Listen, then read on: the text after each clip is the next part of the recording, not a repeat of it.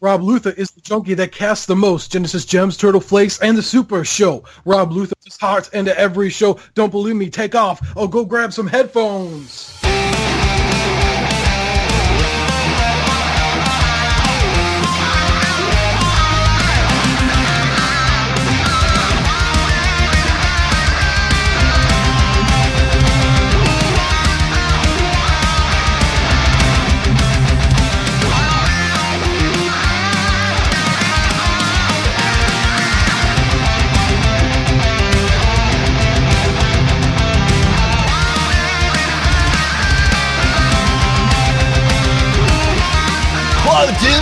Michelangelo here. You know, the master of the whirling pizzas.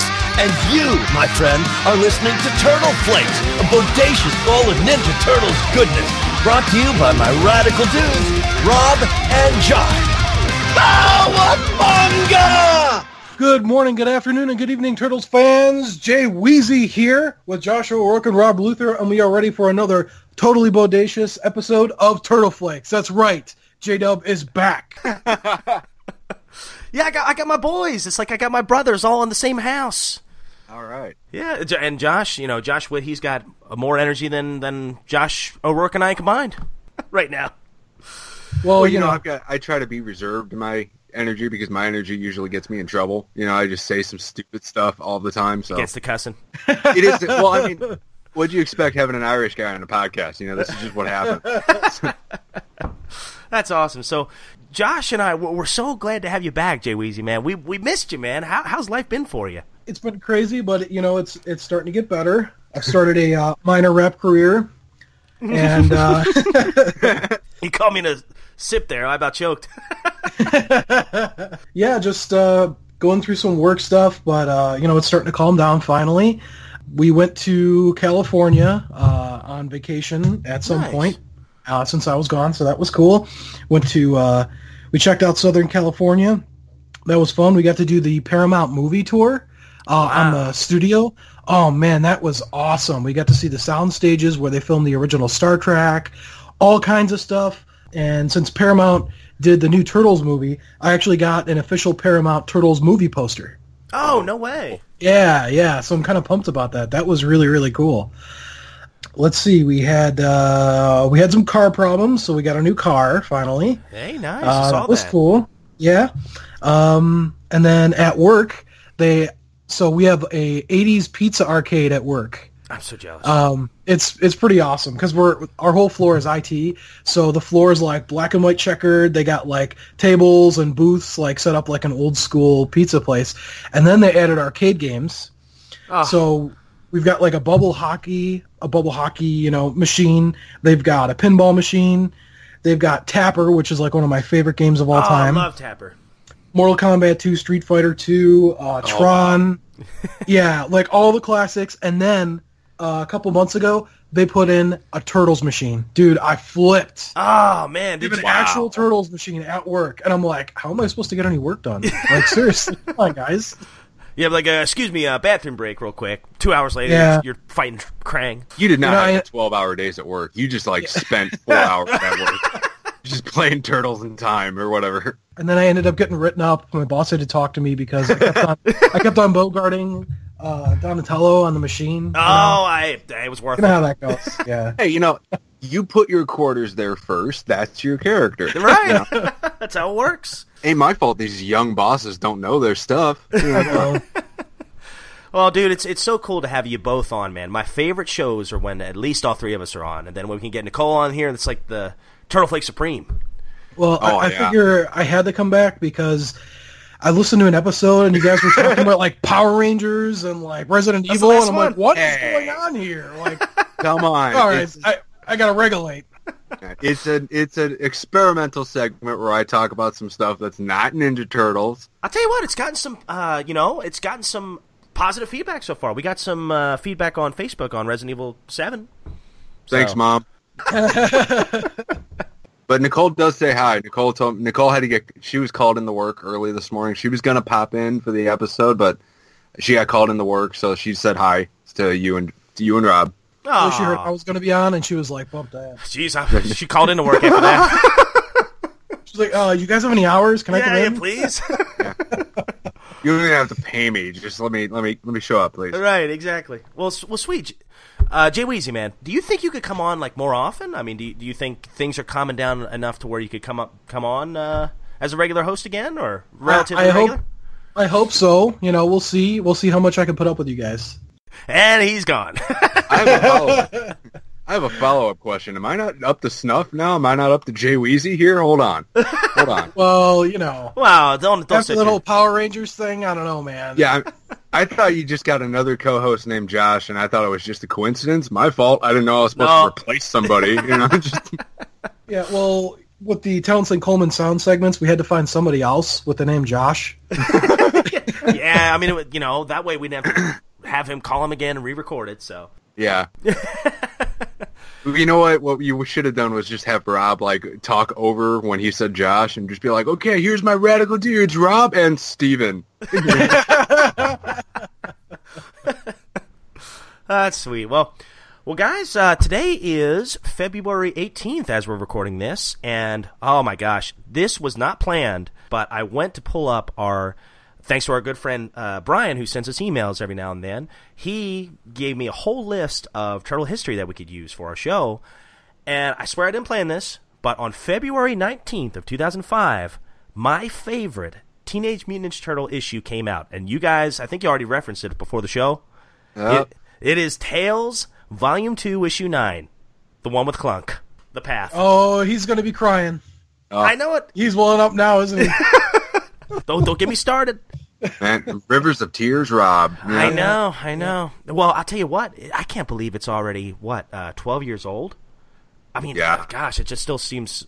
I remember when it came out. I remember buying it new when it, when it first came out, and I I remember going home, reading it at my dad's house, and golly, feeling pretty depressed afterwards. and weeping like a 12-year-old. He still does. Ah, yep, absolutely, absolutely. You know, we'll have to return to that again because that was that was a while ago. We talked about that, and golly, I love that issue. But yeah, it was funny. Somebody speaking of that, somebody had actually posted a picture up on Jim Lawson's site or something, or I can't remember what it was. But I, I'm not the only one. I've ha- I've read all the comments after that, they're like, "Oh my gosh, that was the best and saddest issue I've ever read." And so you know, there's a lot of other stuff. That was just out Rob there posting again. under other Yeah. different profiles. It was a big coincidence. It was actually Lob Ruther, so yeah, it sounded a little suspicious. Shut up, man. I cried too. it should have been the movie. Yeah. Y'all don't know. It's like that Rob guy's pretty cool though. I don't know who Rob Luther is, but I hear he's awesome. So, uh, so guys, um, it's been a couple weeks, and obviously, Josh, it's been a couple months, probably six months, seven months. Have you guys got any Ninja, T- Ninja Turtle pickups in the last few weeks? Uh, yeah. So I, Rob and I got together over the summer, and he visited me, and that was really cool. Oh, yeah. And he gave me a few things, and one of the things that was really awesome. I don't remember if I mentioned it. The 45 Turtles record he gave me. Oh, Did we talk about that? I don't Yeah. know. Yeah. Well, anyway, it's really awesome. So I got into vinyl, and I have some turtles on uh, on vinyl, which is really really cool. The record's like Sure. got special color. That's right. it's it's really awesome. Uh, and then besides that, I'm sure there's been multiple things over the last six months that I don't remember, but the biggest one that I do remember, which is really really exciting. Let me grab it. Is it was a special Kickstarter project by Kevin Eastman, which I think he said he was going to come on the show and talk about. I don't know if he did while I was gone. The board game TMNT Shadows of the Past. Oh, Oh, yeah. yeah. Oh yeah. Did you guys talk to him about that yet? Uh yeah. That's Really? how You good we are. Yeah, you, you, We you not hear it? No, no. I'll have to go back and listen to it. Okay. We talked to him about it before it came out, though. So Oh, oh. okay. So before it was like cool, you guys were into it. yeah, Right. I know hipsters. Like I said, yeah. Yeah. Did you guys? Did you guys end up picking it up? I have that one, and I have not even attempted to play it yet because it's just whoa, this is intimidating when you open this box up. So it's funny because when it when it came, like I opened up the box and everything, and you know how it's like shrink wrapped. Well, the shrink wrap is already like cut, Oh. so it's already Oh. technically not sealed. So I'm like, all right, I have no excuse not to play it now. Yeah, that depreciates its value. No. Dude, this thing is heavy though. Like seriously, it's got to be like what six or seven pounds. This thing's heavy. Did you get like the the works edition? Oh yeah, I got whatever the. It was like a hundred bucks or something. It was crazy. Yeah, I, that it was like 150. It's that big block of just stuff. Yeah, yeah. Yeah, Yeah, that's I got that one too, and it was it's crazy how much stuff they could fit into it. Yeah, it says 45 plastic figures, 15 action dice, 8 battle dice, 128 cards, 4 hero sheets, 9 villain sheets, 132 status tokens, 46 prop tokens, 6 double-sided map sheets, a rule book, a victory bookmark, 2 adventure comics uh, with 16 featuring 16 battle scenarios, and a Kickstarter base assets listed in the Kickstarter scenario book. Yeah. Wow. One thing that's really cool is you can buy this thing on Amazon now. So it, it's cool that it's out there on the, to the public too. I think there was a lot of people that probably didn't back this thing on Kickstarter that just heard about it probably recently, maybe even thanks to our show. So it's good to know that there's a lot more people that can enjoy this. Yeah, Yeah. and I'm curious what the differences are between that one and the one that we got because I think I know this one has a Kevin Eastman cover. I don't know if the other one does. Yeah, the the ones that um the like the actual box that it comes in is much different. It's the it's uh Mateus Santolouco's artwork. But if you bought if you back this thing on Kickstarter, you also got a scenario book with a bunch of specific missions for people that backed it on Kickstarter. So Awesome. there's like a there's like a whole mission like there's like six or seven missions in each book, and there's a third book just for the people that uh, backed it on Kickstarter. So there's like six or seven other missions you get to play. So it's pretty cool and uh, Kickstarter specific uh, pieces too. Nice. That's awesome. Now, is that the Yeah, one, uh, Josh? Is that the one that uh, Nicole had to email them about? Oh my god! If I'm ever going to work for IDW, it's not going to happen now. Like Nicole, uh, as a surprise, she backed it on Kickstarter as soon as she heard about. She heard about it before I did, and she started noticing on Facebook that people were getting theirs in the mail, like between October and November. And so here it was in December. We still hadn't gotten ours, and we didn't get ours until after Christmas. And Nicole actually had to email IDW I don't know who she emailed, but we got that thing in the mail like three days later, and it was Wow. basically like, "We paid for that thing, and we should have got it." I was like, "Oh, Oh, God, there goes I'm- that. There goes that boat. yeah, pipe dream gone." Just Well, that's awesome, man. Well, uh, so what about you, Josh? Have you got anything in the last couple weeks? yeah, you know what? I got um, I um, am slowly getting into the uh, collecting uh, the original 1988 action figure, the Playmate action figures. So I got on eBay, I got like just basically a huge box of just assorted figures. And I'm so excited because four of them I never had as a kid. I got, real quickly, I got Monty Moose, uh, Half Court, uh, Mutant Giraffe, and uh, Walkabout and Sandstorm. So I never had those as a kid, and I saw them. I got them earlier in the week. I was so happy about that. That's awesome. I got a shredder. I got an original shredder figure. You know, the anorexic looking shirtless one. and and I got this one really really rare figure called Shogun Shote, who is like a mutant dinosaur who does kung fu apparently. He was actually in the Mirage comics, like in the Tales of TMNT comic or something like that. And he was never in the cartoon, but he is a pretty rare figure, and he was in kind of rough shape. Like he's got all these armor pieces that the guy that owned it before me broke off for some reason, so I had to, I had to super glue him back on. So, which is fine. I mean, his paintwork still looks good. His articulation is great. And that piece, it was just like the uh, the armor pieces on top of the actual figure that I had to glue back together. And there's a couple that are, there's two that are missing, but whatever. It's a great looking figure. There's another one I never had, and I got the and also in the same box was the next mutation figures. I already had Venus, but I got the the other four Ninja Turtles, and I don't know. We'll talk about it later, but these next mutation action figures are awesome. And for whatever reason, they all came with guns. You know, I have no idea why, but like each turtle has a specific handgun for them. I was like, wow. Ninja Is this the Turtles Image Comics gangsta books already? You know. They strap with gas. I know, yeah. They're like, Jay Weezy's in towns. We got to strap up, you know? Yeah, that's awesome. I saw the the photo that you posted up on Facebook of uh, of those figures. I didn't have any of those. You know, the giraffe, Yeah. the moose. Oh gosh, what was the name of the camel again? You said Sandstorm. Sandstorm. I That so- is just one of the most racist figures I've ever seen in my life. because it's a Sounds like- camel wearing a turban, and he's got a shield, which is a magic carpet, and a handgun that's a, a genie. I'm just like, uh, It was a wait a time. minute. I can't Yeah. wait to get like. There's another one that's uh, called Doctor El, who was a witch doctor and an elephant. I was like, that.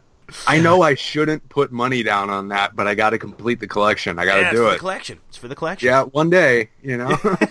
yeah, I'm not. I'm not proud of this, but here it is. So, So, are you leaning towards collecting a lot of the loose figures, or are you are you still going to go box two or both? I'm gonna. I'm gonna get as many loose as I can. Like, I don't really care about accessories. There's only like I've said this a million times. There's only a few figures where you need the accessories because they go with the the costume or gear that they're wearing. But it was like Monty Moose. The only way I could find that was boxed, so I had to pay a little bit more for that. yeah. Um, but all the other ones I got were loose, and they all look great. You know. Um, oh yeah. but I, I honestly, at this point, I don't really care if they're loose or boxed. That's I me. mean, if I can get a boxed one for a decent price, I'm all for it. But if I can get them loose, you know, why not? Yeah, yeah, that, that's that's kind of been my take. I, I think I only want to get the boxed ones of you know the ones I really really loved, and maybe the you know the first four turtles, you know the first Playmates Yeah. line. Uh, but overall, I'm probably going to lean more towards loose figures because one, they're a lot cheaper, and, and two, Yeah. I just don't have a roo- enough room on my walls, especially uh, at our new place. Um, what's going to be the turtle lair is it's a smaller room than what I have now, so uh, I just don't have enough room to hang up a, a whole bunch of boxed figures. You know? Yeah, and plus, I mean, I take them out of the boxes anyway. Yeah. You know, so I mean, the only ones I still have in boxes, I have the four turtles hung up on the wall in with their boxes hung up. But like all the other ones, they're all out of the box. I saved the cards because I like collecting the the card backs. Um, but no, I really don't. I really and I really don't care if they're boxed or loose. But like sometimes it's cheaper to buy them boxed for some reason. It's like uh, like the next figure I absolutely want to get is Worm because of the comic we read last week. Um, because I have a, a Playmates uh, Ninja Turtle Worm figure, but it's cheaper to buy him in box than it is loose, and I have no idea why. but Yeah. so it's like that one I'll get boxed, but whatever. Huh, that's crazy. Yeah, I know. I it, it's like I found one boxed for thirty five dollars, so I'm just waiting till I get paid to buy another couple figures. But on Amazon, there's a loose one for ninety nine. It was like, well, which one am I going to get? It's like I I think like half the stuff you find is just like some dude is selling his stuff because his wife told him to, and he doesn't really want to sell it. So was like, okay, hundred dollars for this worm. That's crazy. I saw this one collection on eBay where was, I, uh, this one dude was selling. He had a boxed version of every single Ninja Turtles figure, Oh my goodness. and it was called the Motherload. And um, every single, including all the variants, all still mint on card. And this guy wanted fourteen hundred dollars for them and wasn't willing to ship it. You had to go pick it up. wow. What, was like, 14, well- 1400 total? Like for everything? Yeah, That's not like- that's not a bad price. that's not bad. It was like, and I just got my tax return. I was like, well, maybe I could buy that, you know? And, but then I, I saw, okay, I have to go pick it up. Where does this dude live? And it's like, Florida. I was like, nope, never mind. Not doing it. There goes that. well, have you got anything else there, Josh? Um, no, no, just the, uh, the Playmates action figure. So that's my, that's my new thing is I'm going to start, I'm going to, over the next couple of years, I'm hoping to get every figure. So, Nice, nice. so I already had, uh, I didn't realize how many of them I already had. So I actually wrote down all the ones I need to get. And outside of a couple like stupid, rare, expensive ones, um, I don't have too many more to get because I'm not getting. I'm not going to worry about variants. There's only a couple of variants I want. Yeah. It's like I really want the turtle trolls, but I understand. Yeah. What about the Maybe two not. turtles? Well, the turtle, the Toon Turtles, no, but like the Toon Turtles, like they they also made the neutrinos and they made Irma, Vernon, and Burne. So I'll get those, but I don't need the Toon Turtles themselves. Sweet, sweet. Well, for me, I've not gotten a whole lot in the last couple of weeks. Actually, just yesterday I picked up IDW issue 67. Not not gotten to read it yet, but uh, uh, looking forward to that. And then I picked up uh, Batman TMNT Adventures issue 4, uh, which I've read the first two issues, and I've really, really like the series so far. So I'm excited to get caught up on it.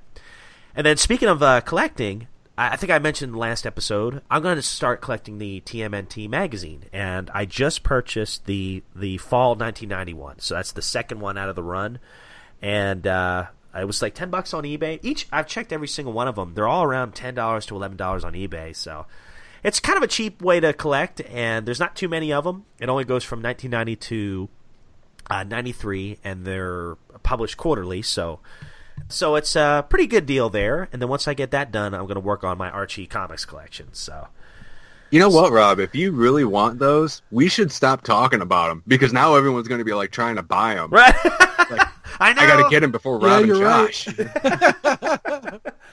Yeah, I know it. I know it. Yeah. I, well, I just I just picked up the fall one, so the next one will be, I guess, winter of. I don't know if they'll do winter 1990 or winter 91. I'm not sure how that works, but but uh, but yeah, looking forward to that. That's awesome. And actually, guys, uh, before we get to the Radical Relic segment, I wanted to mention that a few announcements for the show, some exciting stuff. One, I talked to Michelle Ivy from Cowabunga Corner, you know, the, the super fan that she is. She was doing a, I just randomly was scrolling through Facebook and she was doing a live stream. So I, I uh, clicked on it and she was talking about some of her favorite turtle toys. And I just said, Hey, Rob here from Turtle Flakes. And would you ever want to come on our show? We'd love to have you.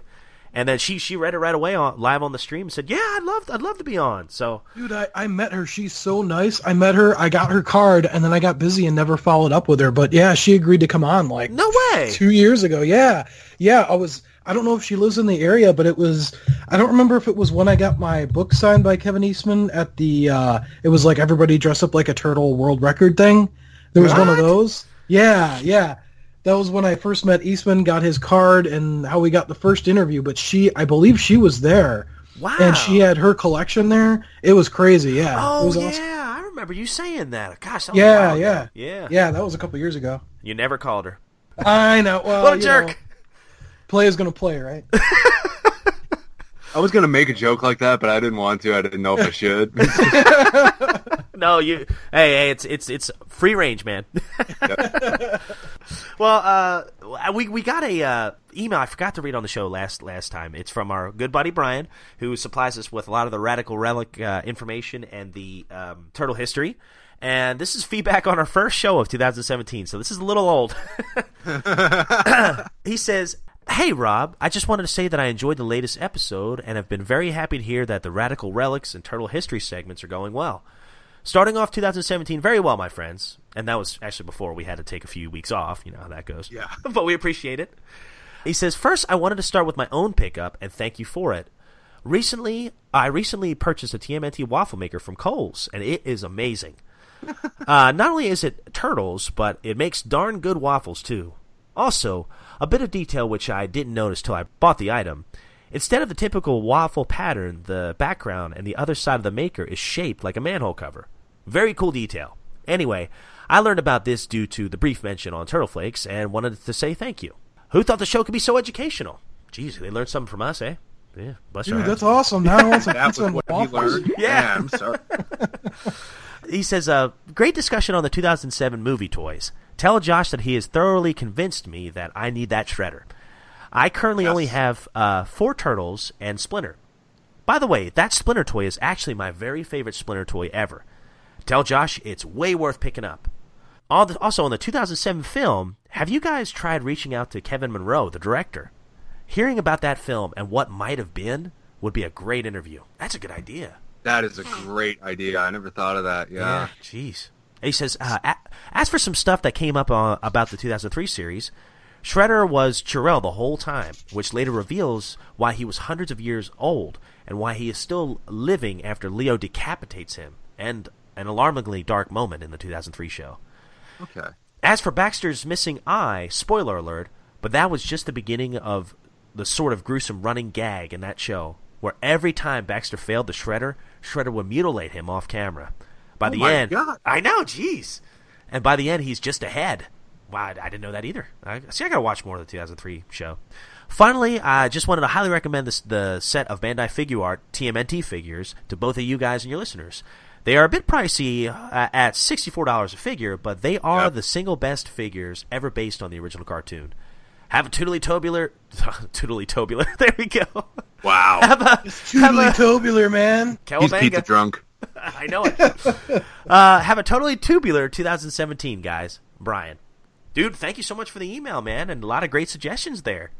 Thank you very much. Yeah, thank you for planning out the next year of our podcast. I appreciate it. Yeah, Man, no kidding. Yeah. That, that that you know what? That I'm jo- all joking aside. That idea to interview Kevin Munroe, man, that would be that would be a great interview. Yeah, just just kind of see what his original vision was, and if he, you know, what his practical plans were for the sequel, if there ever had been one. Oh man, that would have been great. So that sounds good. And then, guys, we got even more feedback. We got our first iTunes review in 2017. Not gotten one in uh, in gosh, probably about six months, and that was a nice surprise. I just happened to see it uh, the other day, and let me read it real quick. And I think I know who it's from. It's from C Holland Art, and that's actually uh, my buddy Craig. He we've shared some of his artwork before. He's a diehard Turtles fan, uh, diehard Power Rangers fan. Uh, really cool guy, and he had to say this. Turtle Flakes is an all-around fun TMNT podcast to listen to. They're always entertaining content that covers over 30 plus years span of the franchise. From the toys, comics, nostalgic memories, and even the absolutely obscure, they cover it. They've had a variety of TMNT artists, voice actors, and filmmakers to come on the show. And it's always a good time to listen to listen to. And even the non-TMNT bander is a good time listening to as well. Whenever a new episode uh, automatically downloads, I know I'm in for a great listen, and it makes my commutes to work more enjoyable. All right, thanks so much, man. Thank you very much. Yeah. Appreciate it. Absolutely, man. We, we we love it, and honestly, this is just sappy Rob here. This is my sappy hour moment. I absolutely love just talking turtles with my buddies. Uh, you know, and, and it's so cool that you guys are listening as well. You know, and, and that we all share this love for the turtles. Hanging out with Jay Weezy or Josh O'Rourke. You know, I got my boys with me, and and uh, I don't know. It's just a lot of fun to just goof off and be a kid for at least two hours on a weekend. Yeah. Meh, it's alright. yeah, it's all right. That's why Josh comes in and out. yeah, you know, you, you show up every now and then when you want to. Yeah. I show when I show and I do what I do. Yeah. And then, uh, guys, the last thing that we have, this is another one that um, I forgot to share on the last episode because I'm not good at what I do, is uh, I didn't want to say anything. it's like you you said it. uh, is we got a, a phone call. So uh, I hear the TurtleCom calling. The TurtleCom. Maybe that's Michelangelo now. This is Donatello. Come in. Hi, uh, my name is Michael Jacobson. I uh, uh, posted on Facebook. Big fan of the show. Been a big fan for a few years now. Huge Turtle fan. Been a Turtle fan. Oh God, I was born in '83, so I, I was uh, really little right when the stuff came out. So I'm a giant fan. Uh, I have I've been to many conventions, worked a few, been able to meet uh, a whole bunch of the uh, voice actors. Had a lot of fun. I have a pretty sizable turtle collection.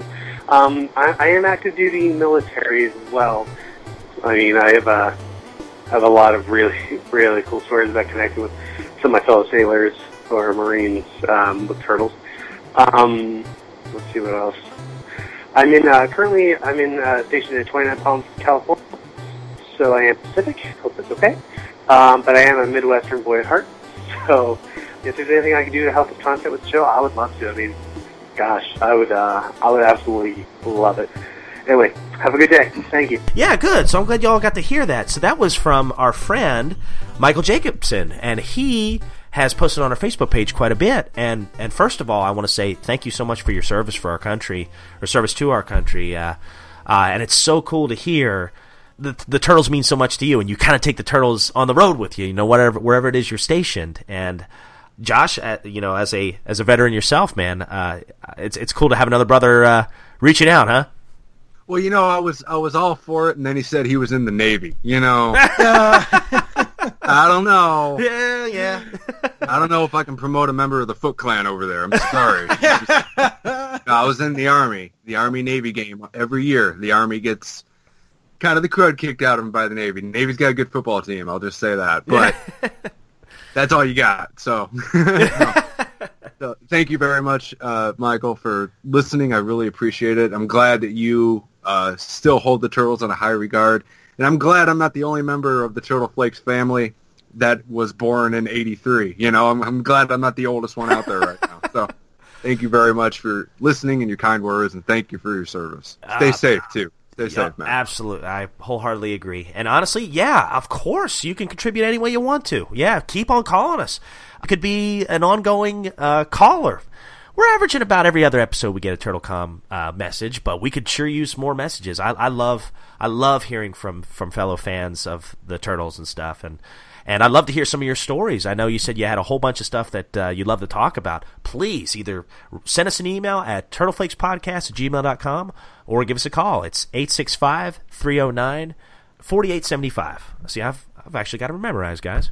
Rememberize. Wow, Listen to me, nice. some English teacher, huh? Rememberize. Rememberize. He thinks you Recognize- memorized it, but then you're going to call like a Chinese takeout place in North Carolina someplace. So. well, yeah, thanks for the call, man. That's awesome. And again, thanks for your service. So really cool. Keep reaching out, and we'll uh, we'll keep playing your messages. All right, guys. So today, our radical relic is one I never heard of before. So I'm kind of curious if you guys have ever heard of these. Uh, it is the Dark Horse TMNT miniature lead figurines. oh yeah, hmm You've heard of these? yeah. I've got a I've got a book that goes over a lot of the early collectibles. Um, it's called the uh, Ninja Turtles Treasury, and like the first the first couple of chapters, they go over like the early merchandising, like before the cartoon when it was just the Mirage comics, and the Dark Horse lead minifigures were the first things and that they put out there uh, in terms of like collectibles and toys and stuff. And you can actually, I've looked these up on eBay, and personally, this isn't my thing because I just see this little lead figure, and I can't really see too many details, but they they're not without their charms. Oh yeah, and they're they're not going to break the bank either. I've I've actually looked these up on eBay as well. You can get a complete set of them for like 30 40 bucks and considering I mean, I just I thought it was fascinating that there were some toys released before Playmates got a hold of them in 87. yeah, You know? And- yeah, no. and like considering how many characters too. I mean, like the Turtles, Splinter, Shredder. They've even got a couple Mouser figures. Yeah, know? Triceratons, and then uh, they did one of uh, Fugitoid and Casey Jones, and a, a couple of other ones with their with their energy weapons. So it's crazy to think that there were there were some toys out there beforehand, and That's uh, crazy. it's funny because the earliest ones they didn't even have a turtle logo on the card. It was just like uh, a picture of the Dark Horse. logo. Yeah, and then it just said something figurines or a figurines connoisseur or something like that. Uh, miniature. mi- I'm looking at one right now. Miniatures for the connoisseur, and then it was just the turtles in there. And then later on, Peter Laird and Kevin Eastman actually drew uh, on the back of the cards, uh, you know, the logos and stuff. So, uh, oh, one thing I, I thought was crazy is I can't find a year for these. So if anyone knows exactly when these came out, please reach out to us because I, I think it's fascinating. Because I'm wondering if the comic came out in '84, so I'm Yeah. wondering you know, there's a three year gap there between the comic coming out and the Playmates taking them taking them on. So I I'd- think I think honestly, I think those came out in '85. okay, wow, If I if I remember correctly, they came out around '85 or '86. It was pretty early. Yeah, and uh, Peter Laird actually wrote this little excerpt, and I'll read it real quick. I probably won't read all of it because it's kind of long. Uh, he said, "One of the earliest and coolest TMNT licensing deals Kevin and I did was for the little figures for the t- of the turtles and some of their supporting cast, sculpted for the scale popular in role playing gaming." By some very talented people whose names I'm afraid I don't recall at this moment, and cast in lead. These were produced by a company called Dark Horse Miniatures. They did some great stuff, although I'm not still sure they're still in business. Um, originally, as I recall, to test the waters, they produced a set of four turtles packaged in a plastic bag with a generic Dark Horse Miniatures header card stapled to it. These apparently sold very well, and to our delight, they went on and produced a lot more turtles, as well as their friends and enemies. Although, to my recollection, they never made an April O'Neil figure. I think the first non-turtle characters they made were the Shredder, Splinter, and some Mousers. I love the Splinter. The detailing in this figure, especially considering uh, its size, most less than a, an inch in height, is amazing. And the way they did the action pose of the Shredder leaping over a crate is very cool. These are from some time against the uh, after the first sets were released, when they upgraded their packaging to the blister card format. The card is still a generic Dark Horse miniatures design. I think these, the turtles with the energy weapons, were the second group of figures of the turtles they produced, and I'm pretty sure the pose were inspired by Turtles in Space story arc uh, in the original comics. I love the fact that one of the turtles is wielding a Federation blaster rifle, and another one is carrying a Triceraton blaster. Minor historical fact I am responsible for the design of both of those weapons, and the Triceraton gun was inspired by a design I saw years ago in Magnus Robot Fighter comic book. Oh wow. Oh, that is cool. Yeah, did not know that. And he says, uh, of course, I was very happy that Dark Horse continued to make the Triceraton figures, including these very nifty, very nifty Triceraton commandos and their flying harnesses. Although I have meant to do it for many years, I have never actually put one of these things together. Incidentally, the flying harness was also my design, quite likely inspired by the flying Astroforce weapons platform Jack Kirby gave Orion of New Genesis in the New Gods comic book. And then it says, lastly here, at some point, Dark Horse Miniatures upgraded their packaging for the Turtles line with a TMNT specific full color backing card, for which Kevin and I produced the art.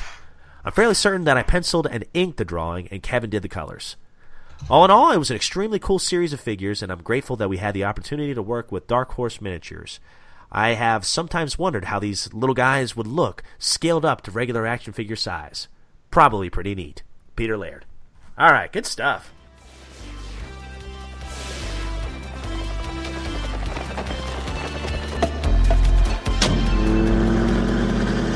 Here's Mr. T's Channel 6 Turtle News. Uh, we got a couple of links here that he sent us, and the first thing is the TMNT Heroes and a Half Shell Dice Masters board game. Uh, this is the new one, and this apparently comes out on February 21st, so here in about three days. So at, by the time you guys hear it, it'll already be out next week. This was developed by Mike Elliott and Eric M. Lang, and it has eight new characters, and it's about $34.99 on Amazon. So I'll uh, provide a link in the show notes for it. Uh, secondly, Nolan North, the voice of Raphael in the 2007 film, will be attending the Emerald City Comic Con on March 3rd through the 5th. So, coming up. And this guy, I did a little research on this guy, and he has been everywhere. I mean, what Oh, a yeah. voice actor. Um, And Nathan Drake himself. Yeah. yeah. Nathan Drake. I see. I didn't know that. I've, I've never played the Uncharted series. He was in Mutants in Manhattan. He was Krang in the Nick cartoon, uh, or the Krang, I should say. The Uh, Krang, yeah. yeah, he's in the Lego Dimensions, The Last of Us. I could go on and on and on, but he's been everywhere. This guy's this guy's a voice acting icon. So um, Yeah. if you if you're in the area, go check it out. That is again the Emerald City Comic Con on March third through the fifth. And probably his best role was the Penguin in the Batman Arkham games. Oh, okay. I didn't know that. Wow. Yeah, he, he was the Penguin in those games. Oh, nice. Yeah, this guy's a big deal. Nolan North. Yeah. Be great to have him on the show one day. Oh yeah. we we don't care about anything you've done, man. Tell us about Raphael. And he's like, you know that movie was ten years ago, right? I've literally been three hundred other characters since that one movie. No, Oh yeah. And I'll tell you what, the, the 2007 film. Every time I think of it, it's kind of a bittersweet, bittersweet feeling for me because I had Yeah. just bought. I'm a diehard Castlevania fan, and I just Uh-huh. bought uh, Castlevania Portrait of Ruin for the 3DS, or I guess it was the DS then. Uh, and I was all excited to play it. I, I, uh, I, I think I took it out, or I, I did something. I put it in my pocket, and as I was leaving the theater after I watched uh, the film, oh no, I felt something drop, but I wasn't sure what it was. And, you know, I was no. just- so I was Was it the beat? No, it wasn't the beat. I wish it was. Oh, that happens to me all the time. oh yeah. Well, I, I've I've heard your rapping skills, but yeah. So I I lost it. I couldn't. Uh, I called the theater and I asked them if they if anyone found it. You no one said anything. I was like, dang it. Oh, yeah, yeah, no. yeah. So I bought it years after the Give up fact. New game I just found for free. Yeah. Uh, and then uh, speaking of voice actors, Steve Blum, who voices General Krang in the Mutants of Manhattan game, and he's another legendary voice actor. He is Yeah. going to be at the Salt Lake City Comic Con on March 17th through 18th. And speaking of that Comic Con, the same one, Kelly, I guess Hu H U, she's the actress for the Nickelodeon series for Karai. Uh, she's going to be there, the same convention, the Salt Lake City Comic Con, on March 17th and 18th. And then Sean Austin, uh, Raphael in the Nickelodeon series, you know, and of course, iconic actor, Mr. Uh, not Frodo, um, Sam. yeah. He, no, Sam was. Yeah. Sam, yeah, he was Sam in uh, the Lord of the Rings. you Uh, mean Sean Astin? did I say Austin? You said Austin. Oh, whoops! Yeah, Sean Astin. Sorry. You're going stone cold. No, I'm sorry. You still said the wrong name. His his name is Rudy. All right. That's what. nice. Rudy, Rudy. Rudy. taking half of that my- movie was made up. It was not based on a true story. I'm taking my shirt off right now and laying it on the desk. Oh man, and I uh, will not. I will not start today if Rudy doesn't start with us. You're an IT programmer. What are you talking about? And yeah, and so he's going to be there at the same convention uh, at the uh, Salt Lake City Comic Con. So a lot of good things going on there, and that is it for the. Oh, whoops, sorry. One more thing. Uh, Miyamoto Usagi. He will be in season five, episode two, so we can expect Mr. Yojimbo himself. to- yeah, to show up uh, in season five, the second episode. So good stuff coming up. Yeah, voiced by Stan Sakai, the creator of Usagi Yojimbo. Yeah, no kidding, no kidding. Yeah. It's I kind of think a he used deal. to live near me. I always used to hear my neighbor going, "Yo, Jimbo." but I never, I never did see him. I don't know, man. Well, if you saw him, you were already dead. True, true. Yeah. This is true. Yeah. Hey, did she say pizza? So you live in an antique store? Yep. Pizza. Hmm, above, actually. Well, I was going to give you guys a tour of the store. Ready? All right, so I've talked a lot. So Josh Atello, why don't you um, tell us a little bit about your toy review, my man? I thought I was Rocksteady. Whatever happened oh to yeah, that? yeah. I don't know. I don't know. Yeah, I Josh like, Atella was Jay Weezy. I'm Rocksteady or or Yeah. Roku or Roku Saki. You know. I like them both. I can't decide. I know, I know. So okay, okay. Let, let's fix this up because you know. Well, they're both really stupid to say. I mean, they both are just kind of dumb sounding. So. well, that fits in perfectly with the show. so, uh, character. Jay Weezy, should I call you Josh Atello now? Because that was your old nickname. Yeah, Josh Atello, Jay Weezy, J Dub. Call me anything you want. Just don't call me late for dinner. Oh, there it is. And then, uh, and then Josh O'Rourke. What should I call you? What do you prefer? Eh, steady. Rourke steady. I'm not cool. I'm not cool enough to be a Roku Saki. You know. Well, you are evil. I am pretty evil. Yeah, I know. I, I am kind of the bad influence on the show. So Oh, sweet. So, uh, so Rourke steady, I should say. Why don't you tell us a little bit about your toy? It's uh, it, definitely an interesting one. Yep. So today I'm going to be talking primarily about Venus de Milo, the uh, the reason to watch Ninja Turtles Next Mutation. Um, He's kidding, I have right? all of the. What's up? What He's you? kidding, right? Yeah, Sorry, dude. I'm not even closeted. I'm a fan of uh, the Next Mutation. I understand that it's kind of that it kind of sucks. You know, Give it I the get it. Power Rangers guy. it, it was. I am kind of.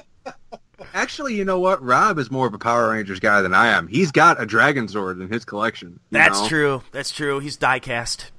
Man, I know that that thing that thing looks cool, man. I you have my envy right there. I can I knock would- I can knock somebody out with it. No joke. My my wife she surprised me with it. that. But I'm going to talk about the Venus de Milo figure here, and actually I'm going to just comment on all of the turtles from the Next Mutations uh, line of action figures because they are kind of these oddball figures where like they're not necessarily like the hard plastic molds of the original Playmates 1988 figures where like the actual torso is hard plastic, but the limbs and the head are these weird kind of soft plastic, almost rubbery kind of material.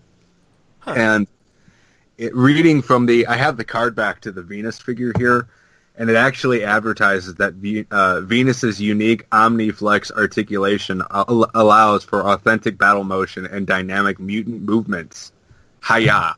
so, so they were definitely. I don't know if it was just cheaper to manufacture them this way, but on all the figures, there's no articulation at the elbows and the knees, which is fine because none of them really, none of the action figures in the Turtles line ever really had a had that until recently. There's a couple of issues that I have with the sculpts themselves. Like I don't like how the shells are the same color as the skin. It's like the same type of green. So like they they couldn't have made the shell a lighter or darker shade, you know, just to differentiate the mat- the uh, the the just the look of the figures. That being said, it's a uh, on the Venus figure herself. It is a great it is a great sculpt. She's got a lot of just a lot of stuff on her. Like she's got bandanas tied around her thighs. She's got metal looking shin guards. She's got bandanas tied around her biceps with a little yin yang ornament tat- attached to them. And of course, like the biggest, the most dare I say iconic feature of Venus de Milo is the blue headband that she wears that is actually braided down the back. It's Oh, actually thought- kind of cool looking. It's super long too. It goes all the way down to the bottom of her shell. But she comes with a really cool assortment of weapons. She comes with this. I think my favorite one is this shield that is actually a giant, like just a giant fan. It kind of looks like Kitana from Mortal Kombat. She's got this fan that turns into a giant shield. She's got a bodacious broadsword. Apparently, it's what it says on the card here. But no, actually, you know what? The, these uh these next mutation figures are really cool. They're actually much bulkier than the uh, the turtles from the '88 series. They're a bit bigger. They're a bit broader.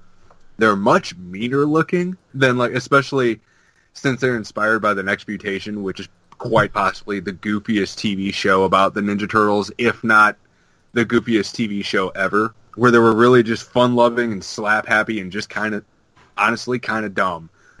but the, these figures look like they could just wreck shop. Like I really like the on the other figures themselves. They have like the the wrist and the and the uh, ankle wraps. They got the tape wrapped all, all the way around them.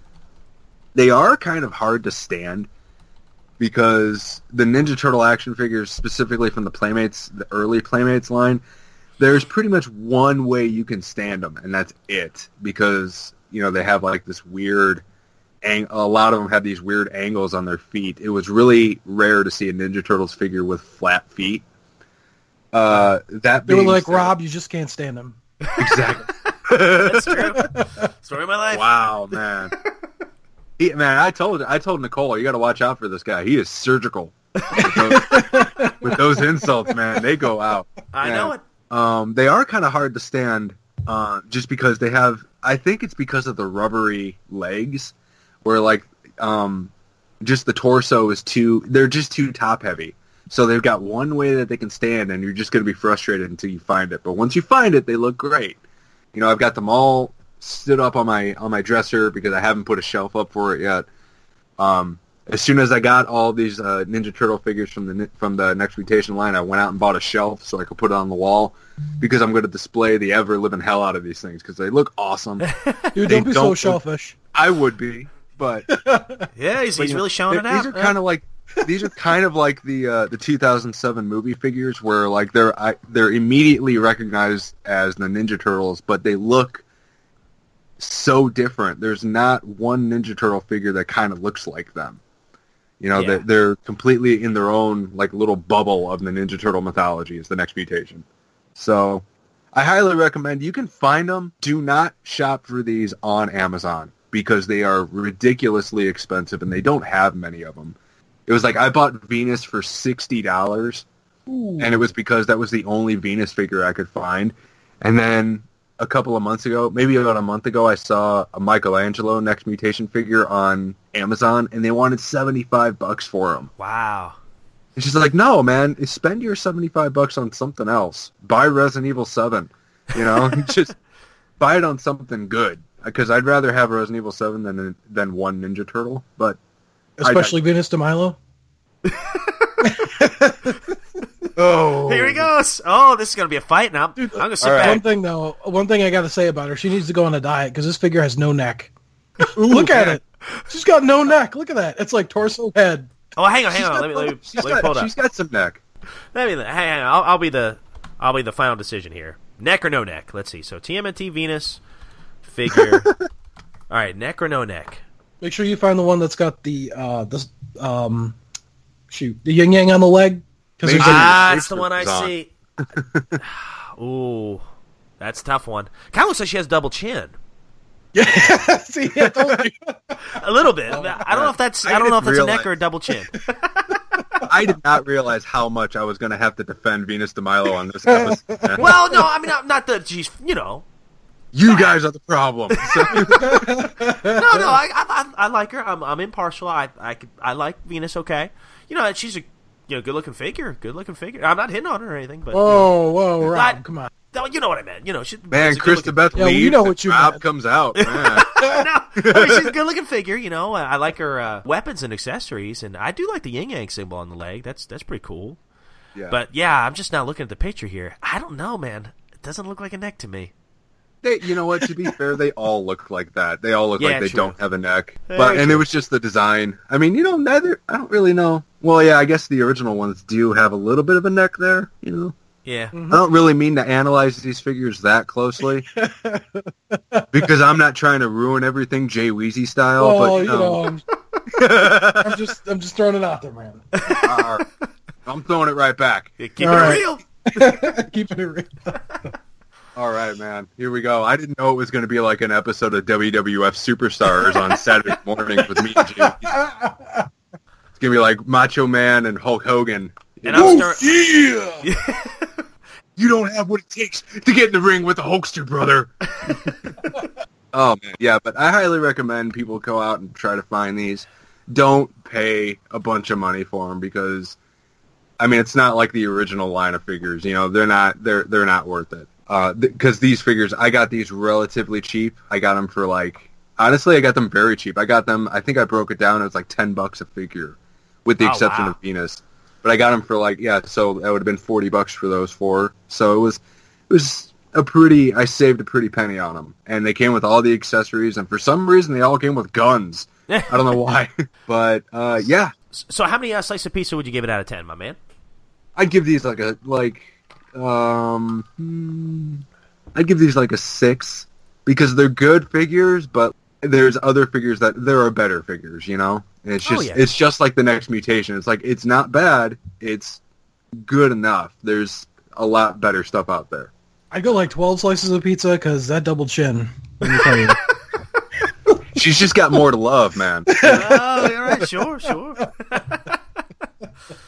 well, sweet man. Well, uh, my figure is the 1989 Playmates TMNT Rat King figure, and this is a pretty iconic figure. Uh, Here we go talking about a good figure. right? well, well, no joke, no joke. This is one that I wish I had had when I was a kid. I did not have it, but I specifically remember the first time I saw it. It was over. Uh, my dad had a work buddy named Terry, and uh, he had a son Jesse, and we were the same age. And I remember one time my dad was helping Terry with like a f- building a fence or something. And anyway, so I went over to their house, and he had a massive turtles collection. And I remember seeing the Rat King figure uh, figure over there, and just being like, "Whoa!" Because he was kind of spooky looking with the red eyes. Yeah. Uh, But I remember, I specifically remember seeing Rat King, and I remember him standing out then. Well, all these years later, the Rat King figure certainly stands out. It's a beautiful figure. And actually, one of the earlier figures in the toy line. 1989, that's an earlier one. Yeah, it came out with uh, the second series of figures. Yeah. Yeah, yeah, it looks great. Uh, Real quick with the box art, I'll just describe it. It's kind of funny. The sketches look great. Love the rats crawling all over them and all the little critters and stuff. But on the top right of the card, it looks like oh, what's the name of that that crossbow he's got? I don't know, but it looks like it's launching a rat from the crossbow. I'm like, man, I don't remember that from the comics. Rat launcher. Yeah, no kidding. And then uh, the bottom left corner, uh, it's got him swinging on a rope. It says Rat King, the maniac leader of the Rat Pack, and that's on the front, uh, right underneath the logo. I thought that was Dean Martin. yeah, yeah, yeah. This was his his successor. I guess I'll talk about the mold real quick. Or I'm sorry, let me read the back of the card if I can find a. There was a funny description of it. Um, okay, here it is on the back of the card. Uh, shows a lot of the other toys. Uh, it says, "No one knows for certain where he came from, but one thing is for sure: Rat King revels in scum, and scum revels in him. The creepiest of super crawlies nest in his royally rotten rags. The self-proclaimed king of the ratocracy. There you go. You know, ratocracy." nice. uh, he hypnotizes his rodent subjects with his seductive flute playing. Even Splinter succumbs to his magical musical powers. Rat King's army protects his slimy kingdom by fighting Tooth and Whisker, nice touch there, against all outsiders, good or bad. Watch out! Rat on his loyal subjects, and you may be wrestling with his rat hook or running for your life from Rat King's royal rat bow. Rat King's motto is first the sewers, then the world. He and the Shredder are battling for total sewer domination while the Turtles are defending their home sweet home from both.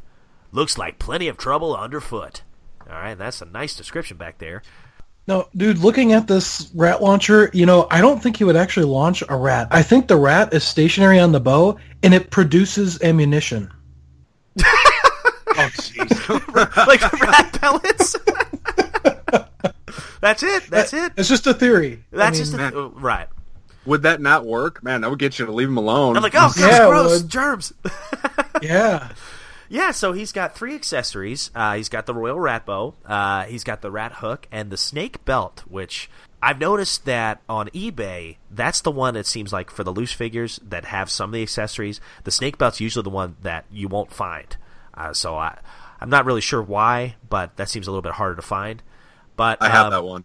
No, nice, nice. That's the one I have right here. Yeah, that snake belt is ridiculous looking because it's a rattlesnake with a cat skin just hanging on it. You know? no, I know. Oh, it's creepy. Oh, dude, he got Garfield. Yeah, he got the thing of it is, is if you look at the cat skin, it's got tire tread on it. So this is like a Oh. long since dead cat. You know, That's terrible. this figure oh, is terrible. Like if you look at it, he is gross. Yeah, Man, like yeah. his nose is actually split in half, and he's got a hole in his cheek, Oh, yeah, true. And he's got patches of hair missing. Like this dude is gross. Oh, and, I it fits love it. perfectly. You know, oh, me too, me too. The mold is gorgeous. Like, uh, And the mildew. Yeah, and mildew. and the mildew as well. Uh, yeah, but uh, I'll talk about the design of the mold real, mold real quick, and then I'll talk about the articulation. So the design, you've got his head. It's got a headband on it with a spider. Lots of spiders on this figure. Of course, like Josh said, some patched hair there, some hair missing, red eyes, and he looks a little like he's ah, what's the word? It's not cross-eyed. He's got a lazy eye. Lazy eye. Yeah, it looks like one eye's kind of looking off in the distance. He's got one green strap across his split nose, missing teeth. I mean, that's just in the face, you know? And then his arms, he's got a rat on one arm, he's got a dog bone on the other, a rat on his uh, shoulder, dog bone strapped to his chest, this giant centipede across his chest. The legs, they have uh, these brown straps, like the leather straps all around his legs, uh, ripped jeans at the knees, another giant spider. Actually, three on his left leg. Jeez, a lot of Yeah. spiders. And it, what's cool is even the subtle things that you wouldn't notice if you weren't looking closely. There's a if you look at his back, there's a rat on his back, uh, painted in the brown, so it's like underneath his suit on his back, and then there's some spiders on his arms underneath his suit. You can see the outline of the spiders there, and then he's got a rat on his uh, right leg, and like I said, about three spiders on his left. Now here's where I think well, first of all, the design definitely is where it shines too. But here's where I think the the figure kind of stands out as far as articulation. His waist actually swivels side to side. Most Yeah. of the toys in the 1989 line did not do that. So that was one nice feature that the Rat King have it Wow, he articulates better than Rob. much much better. Oh wow! Gosh, what a jerk! I know what the This J is Weezy stands for. Jerk since Weezy's on the show. I've got six months of stuff built up, man. I got to get it out. Yeah, right. More like Jay Weasel. Yeah. Sorry. So, uh, so it's about his head. Uh, so his head just turns side to side. His arms just go all the way around. Uh, they don't have any ball joints or anything. And one thing that hinders it a little bit is the wrists do not, or I guess they do not turn at the elbow. Uh, it's all one fixed motion there. Right. Uh, the legs go in and out and up and down. They look good. There's like ball joints there. And then, like I said, that, that wrist goes side, or the hip goes side to side. So the articulation is great on this. And um, as far as the pricing goes, it's about standard with everything else around that time. Unpunched, the original box goes for 60 bucks on eBay from what I saw. Boxed, unopened, and unpunched, the 1992 re-release goes for 30, so that's a little bit cheaper. But I'd love the original box art for it. That's what I would want. Um, loose with accessories. Uh, you can get all the accessories loose with it for 10 bucks, and loose without accessories is about 4 to 5 bucks overall, I give it a 10 out of 10. This is one of the prettiest figures, especially in that during that time in 1989, that they ever released. I, in my opinion, it's one of the ugliest slash prettiest figures I've ever seen. Oh yeah, definitely, man. This is a great figure to have. Like any real Turtles comic fan should have this because this is straight up the Rat King from the Mirage comics. You know, from uh, Tales of TMNT number four. Oh yeah, This is this is like the scariest figure. This would never get sold today because it is so creepy. You know, we talked about it last week when uh, they didn't have a creep figure made. It was because focus testing said that he was too creepy looking. No pun yeah. intended. but like this, this Rat King figure would not be sold today because it is just scary looking. oh yeah, oh yeah. I think the red eyes. And I counted. There are no less than six spiders on, on six tarantulas on this figure. Now, are you guys afraid of spiders? Yeah, Yeah, Yeah. I, I'd freak out if I had one crawling on my arm. Yeah. And there's nothing wrong with that. You go ahead and be afraid of spiders. That's fine. I, I just I love the belt, the the snake belt with the dead cat. It just takes me back to Road Rash because Yeah. he's been run over. You know, It- Yeah. yeah. I'll, I'll tell you what. Another thing I really like is the the rat that's on top of his shoulder. Actually, is is kind of like it's almost like a mold that was glued on top of the original mold. You can actually move his tail a little bit. Oh, really? The- Dude, that's cool. Yeah, you can actually move the tail. Like where the other ones, they're all kind of part of the mold. Oh, This- the one on the shoulder. yeah, you can actually kind of move that. I wonder if you could take it off. That off. one, it's, it's a peg. It, don't try to remove it because you won't get it back in. Oh, I remember okay. when I had this as a kid. That's what happened to me. So that that's pretty nice. But uh, but yeah, great figure, guys. Go go get this one if you don't have it. This is a must have for your collection. One of the best uh, figures of the line. Definitely love this figure, man. All right. so guys, shall we get into the comic? Oh yeah. Okay. Oh, we shall. Hello, Violators. You're in Casey's comic classroom. Prepare to be schooled.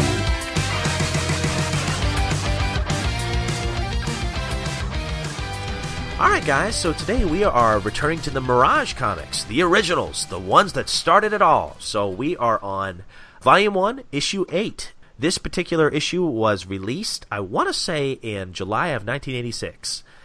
And what's interesting about this issue too is it's a crossover issue with Dave Sims. Is it Cerebus or Cerebus. Cerebus? Yeah. Okay, yeah. And I am not familiar with Cerebus at all. I, I really, I wish I was, but I'm not. But I, I think this issue is fantastic, and uh, uh, we'll definitely gonna kind of get into why. But so this is a continuation of Michelangelo's micro series, and then it after this story it continues with Donatello's Michael uh, micro series. So uh, it keeps on going with this tale, and we get to meet some new characters here: uh, Renet, and of course uh, Cerebus, and what was the villain's name? S- uh. Lord Si- Lord Simultaneous. Oh no. Uh, yeah, Savanti. Savanti, yes, which is actually what's interesting about it. His name is uh, George Savanti, and that is actually a play on George Romero and uh, Tom Savini. Tom Savini. Yeah. Yeah, yeah, the horror legends right there. So, so guys, shall I read the real quick? There's a cool little thing uh, that Kevin Eastman wrote right before the issue. You mind, mind if I read that? Yeah, Go go for for it. Okay, boys, let's see. the first six months of 1986, Peter and I will never forget. Speaking for myself, I believe uh, that if I passed away tomorrow, I would die a happy, happy man. This spring has given us so many things. Our first full color turtle story, um, not to mention it being a collaboration with someone I've idolized for the last decade. The chance to introduce a, a few new and very talented folks like Mike Dooney, Tony uh, Basilicato, uh, Rowan Pascal, Jim Lawson, and Steve Lavigne.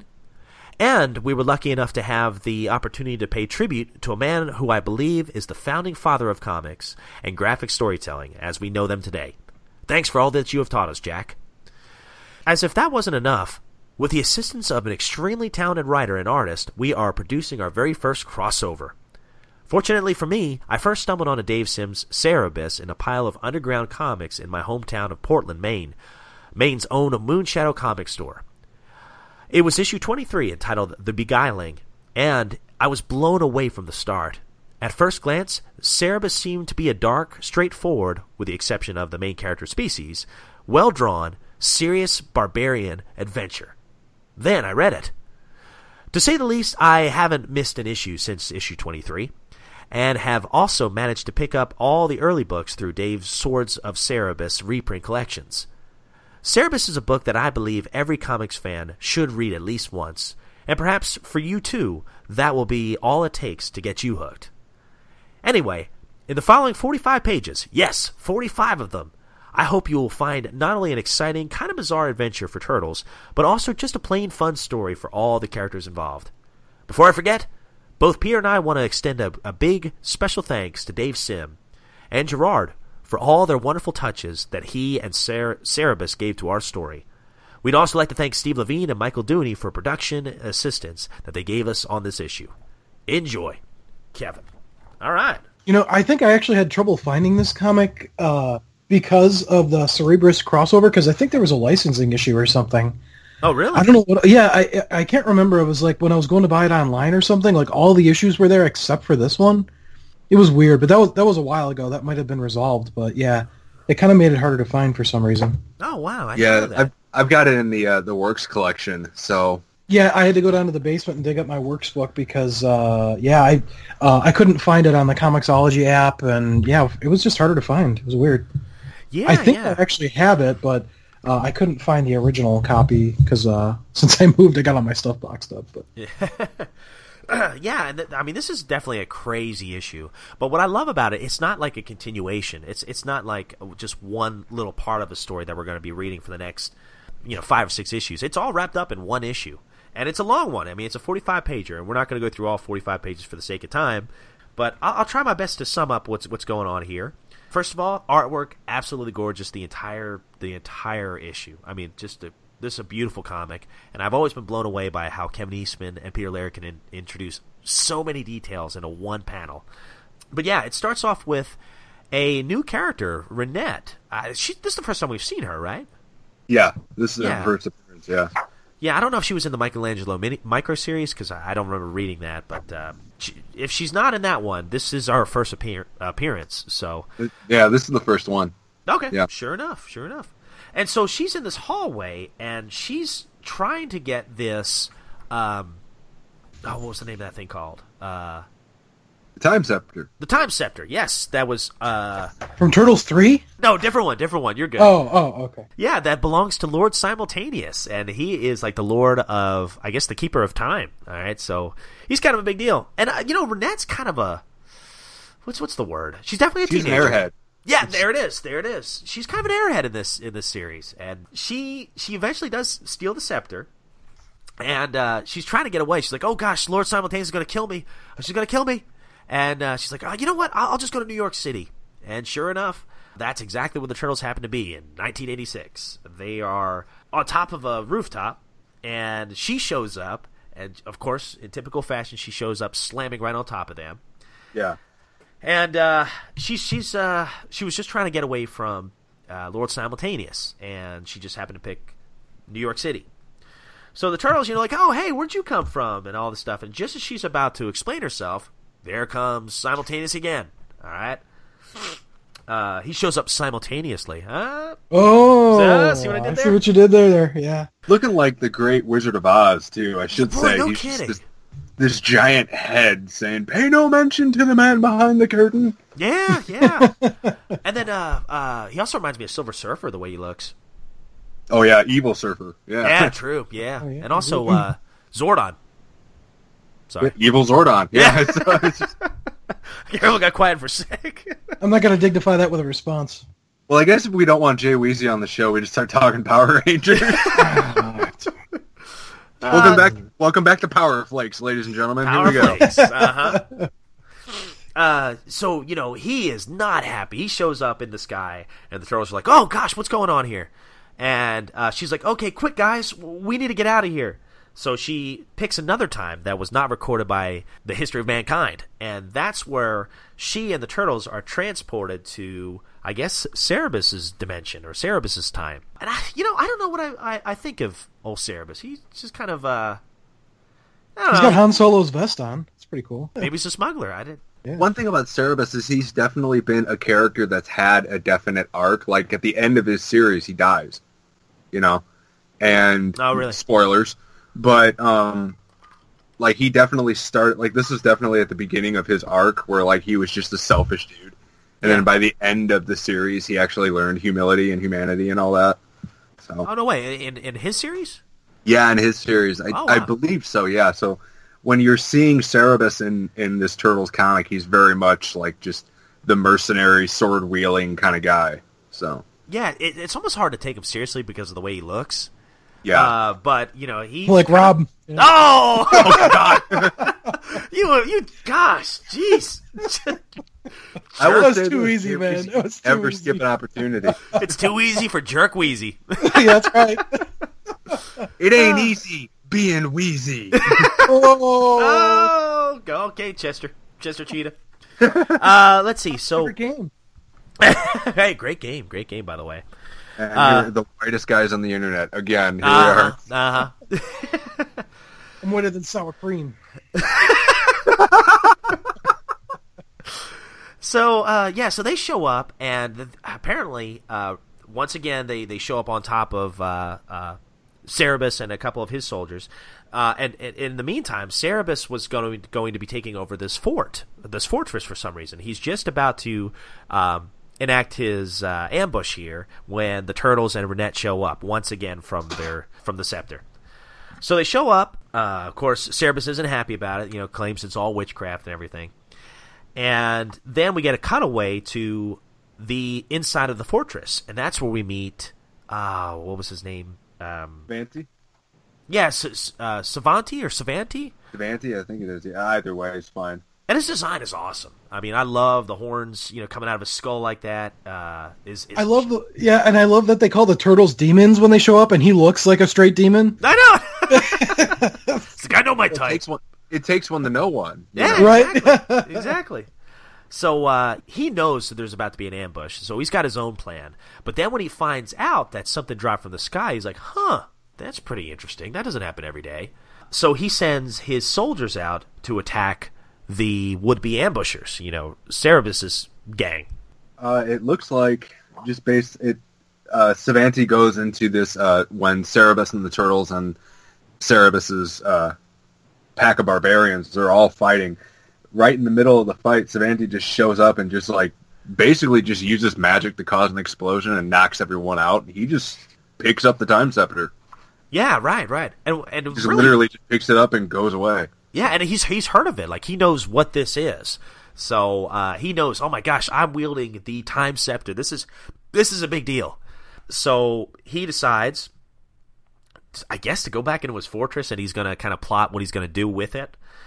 And the turtles they have to work with Cerebus uh, to fi- figure out a way to storm that that castle. And that's that. This is an interesting little cutaway here. So uh, they go to. Does it? Did anyone catch the name of the tavern? Um, it's called Chet's Tavern. Yeah, yeah. You guys recognize that name?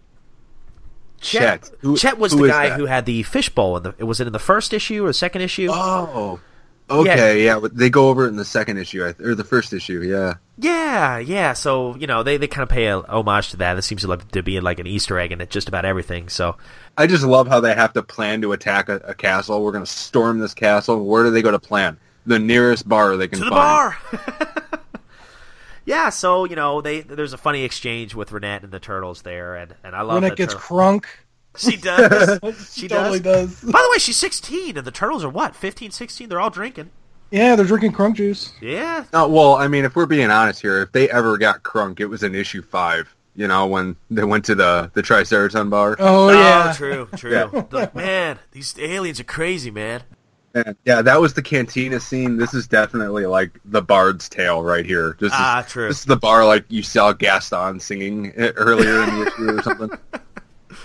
So my understanding is Cer- Cerebus, or yeah, Cerebus, he tells the soldiers, "Hey guys, if you'll fight with us, I promise you this will be a guaranteed victory. To see that lady over there, she's a witch, and she's going to grant you uh, immortality. You are not going to die during this battle," which is a horrible lie to tell some soldiers. yeah, because the only way they're going to figure out is if they're dead. So, anyways, they're like, "Yeah, sure, we'll we'll join you guys. We'll go ahead and storm the castle." So they decide to come with and things get pretty interesting here. So they're about to storm the castle. Meanwhile, uh, Savanti, he's like, "Oh, you know what I can do? There's a reason why I buried all the dead soldiers that my armies have killed right around my castle. There's a reason for that because I knew one day that I'd find that magical scepter and revive all those people and use them against other people. So he knew that all along, apparently. Uh, so he and it's all because he has his book, 101 Uses for the Sacred Sands of the Time Scepter. yeah, that's the, you can get it on Amazon. Yeah. The Barnes and Noble, they got Sign up for uh, Prime now, you get it for free. So Oh, yeah. I want the Kindle edition, you know, just in case I happen to cross the scepter and I don't have my book on me. Sure. Yeah, yeah. See, I'm old school. I'd like to have it uh, a paperback copy of it, so I might Well, swing by. maybe both, yeah. So, uh, the great sketches where the undead they come through the ground, and it's just oh man, it looks so pretty. And there's this giant war going on on outside, you know, with uh, Cerebus's soldiers and the undead army trying to break into the fortress.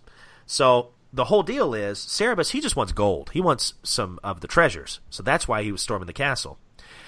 The turtles and Renet, they just want the time scepter. So, you know, obviously they work together for, for different reasons, but uh, or for different goals, but seems to work out for him. So while the army goes after the undead to storm the castle, the turtles and Renet and I think Cerebus they sneak off and they're trying to sneak into I guess the king's chambers, Sabatini's or Savanti's tra- um, chambers.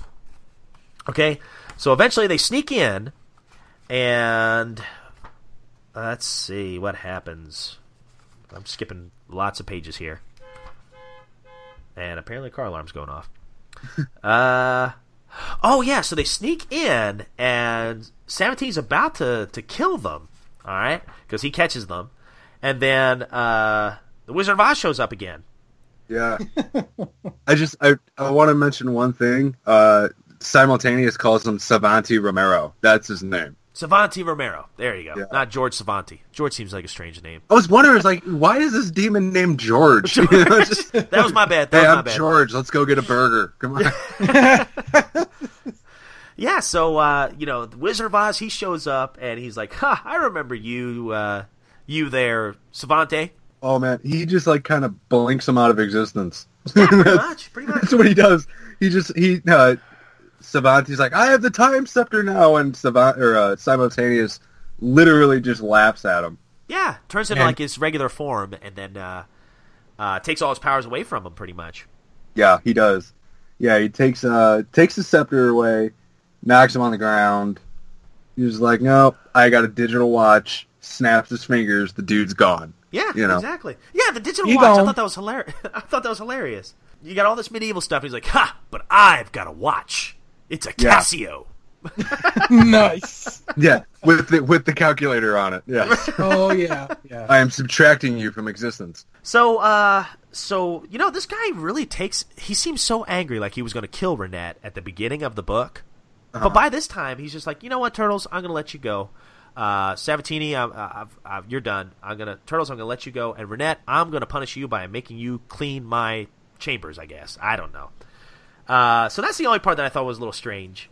Uh, and he teleports the turtles. Well, the thing of it was, he was never like actually going to kill Renet because Renet is she's a Time Lord in training. So like he she wanted Oh, to okay. she wanted to take the Time Scepter because he she's not ready to train with it yet, and so she's like, well, I'm going to just go take it. Oh, okay, I missed that part. And so he's like, no, you're not. You're not smart enough for it yet. You're not ready yet. And so she's like, oh my god, if he sees me with this, he's going to kill me. He's just figuratively speaking, because like the thing with Renet is she's like 15, yeah, so it just and we'll get there. I'm sure we'll talk about Renet more, but just like she, it's just kind of creepy.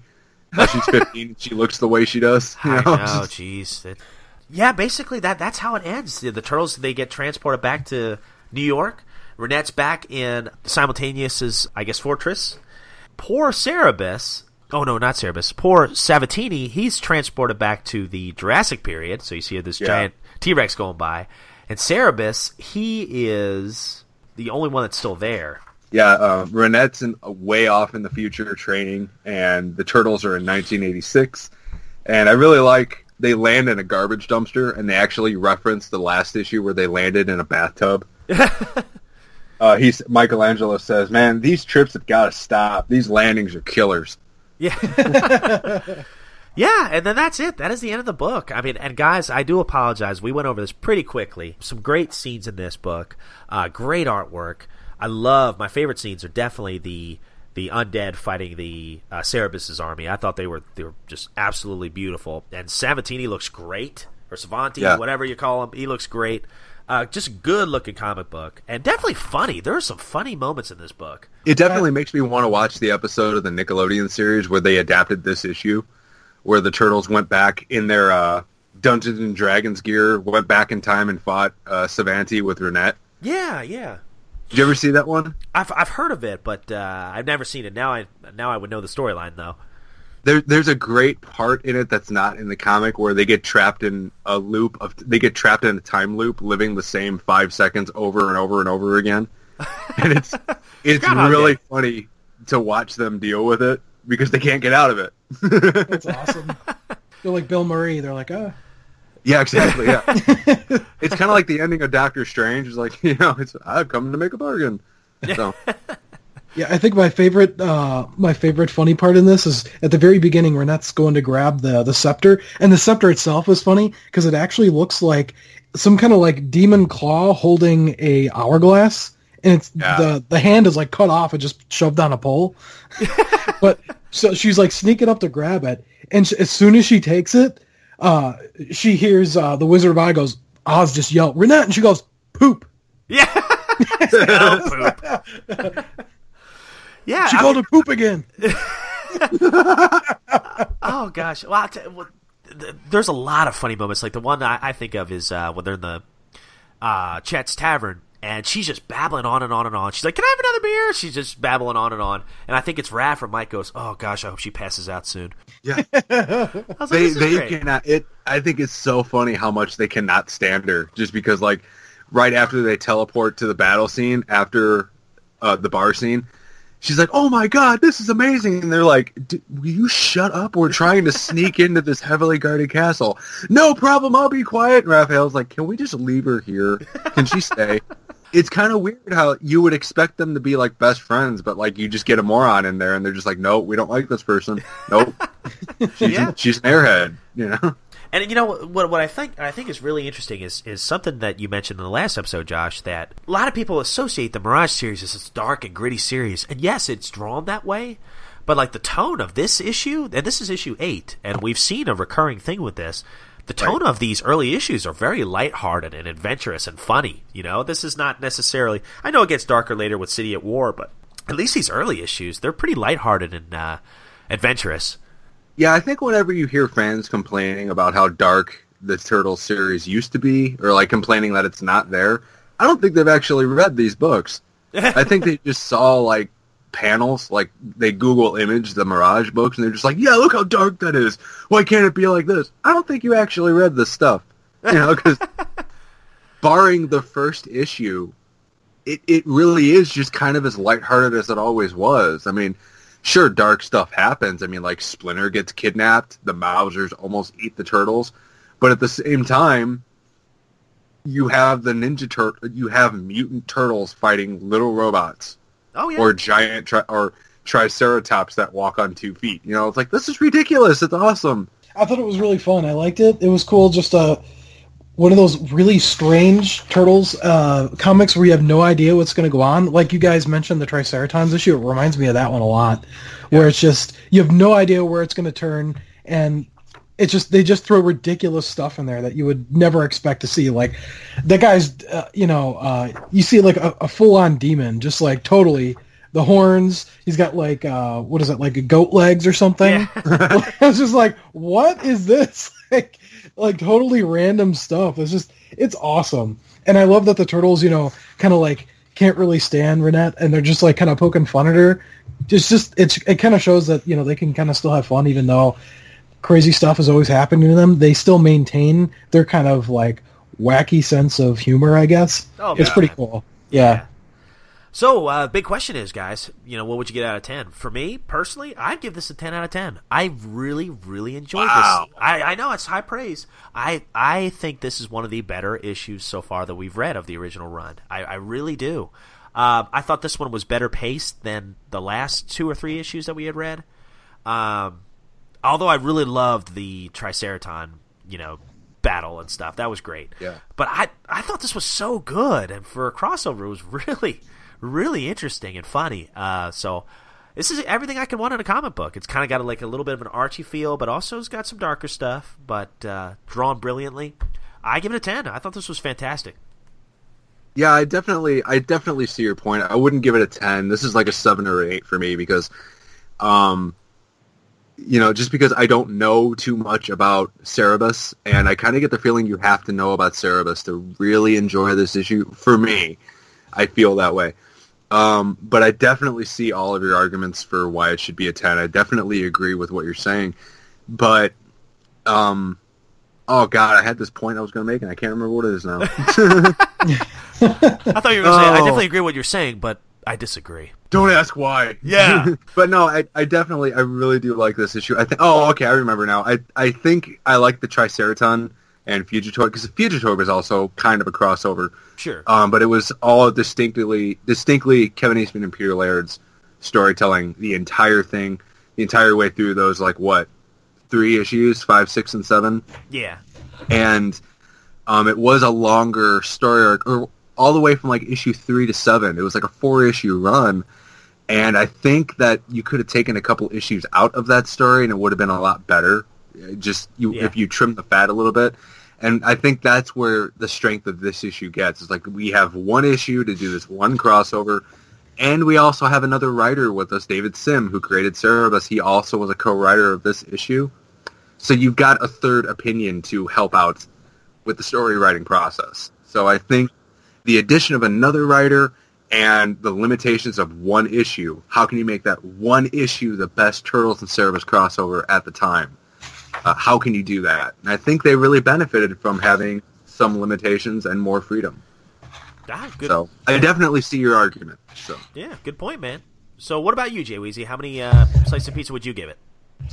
Well, you know, I really, really like this one, and I really like, like you mentioned, Rob, that it's kind of a self-contained issue. You you don't have a cliffhanger or anything like that. It's a bit longer, so you get a nice full story that uh, gives you something you've never really seen before. There's funny parts, and uh, even though it's it's mostly a funny issue, you know, there's a couple of uh, of parts where you you're a little bit nervous because you don't know what's going to happen. Like uh, when they're in the tavern and Cerebus is talking to the guys in the corner, and I'm thinking, you know, is he going to double cross them? Are they going to get attacked? Because yeah, you don't you don't know anything about the character. Up, up, at least I didn't at this point. Yeah. And uh, yeah, it was pretty neat, and uh, I, I really like that. And then also, you know, uh, the Wizard of Oz. We're led to believe that he's going to kill her, right? So even at the very end, you're thinking, are the turtles toast? What's going to happen here? I mean, so it was really cool. I liked it, and uh, I just uh, I love the fact that it's a self-contained story, and especially one of the best things uh, in the book is um, Josh. You said you have the works uh, the works book, right? yes, yeah, Rob, are you reading it in the works, or are you in the actual comic? I got the comic. So you're black and white in theirs? Okay. Um, but uh, but Josh, on page 63, where they're showing at the at the bottom left hand panel, you've got Jim Carrey wearing a Darth Vader helmet. what? it looks exact. Does you see what I'm saying? Oh, 63. Oh my God! Yeah, no, it totally does. So Rob, if you uh, it's the page. it's Um, page 28 in the comic. Okay, let me look. Let me look. Page 28. Page 27. Page 28. Is it during the battle scene? No, the bottom left. So uh, the bottom right. Oh, has- yeah, I see it. I see it. Yeah. he does have a Darth Vader helmet on. That's funny. Yeah, that's great. Oh. Uh, but uh, yeah, so I gotta say, I really, really like this issue. It's great. It's fun. It's long, and it's a complete story. And uh, I really liked getting to see the medieval. Well, I guess it's not medieval. It's before medieval, but to me, it looks like you know, sort of like a medieval town with a castle and everything. It's not something you get to see all the time. And I loved all the detail uh, that they put into in the scene right before they go into the bar where they're showing the town, uh, the different buildings and stuff. You've got people like creeping up on a roof doing something. It looks like they're holding a bat or something. It's just random, random little details they put in to really kind of put you in the universe, which is really, really cool. I loved it. Yeah. So, um, Speaking of random details, man, I, I'm sorry to cut you off, man, but no, look no, at, no, go. Look at page 26. I just noticed this. Page 26, just completely random. Uh, look at the bottom right. Let me know if you see anything. Oh my God, is that Batman? That is Batman. There's Batman on an altar. That's great. You That say is 61? 61, yeah. Yeah, we're 17 he's, he's leaning over that book. Okay. Oh my gosh, you're right. Yeah. Yeah, there's Batman right there. I'm gonna show you my Batman. oh, sweet. There are a lot of great issues in in this series. Um, I don't know that they could have done a whole lot better than they did with this issue, but I'm sure it's not better than you know all the other issues in the series. So, I'm I'm probably gonna go with an eight and a half. You know, it's really really good. Not the best, but definitely if you've got a chance to read it or pick it up, it is absolutely worth picking up. You'll enjoy it. It's a nice long book that uh, you know, and you could pick it up at any time. It really doesn't matter where you are in the story arc because Yeah. I feel like it kind of stands on its own, which is nice. Hey, Raph, where are you going? Out to a movie. That okay with you?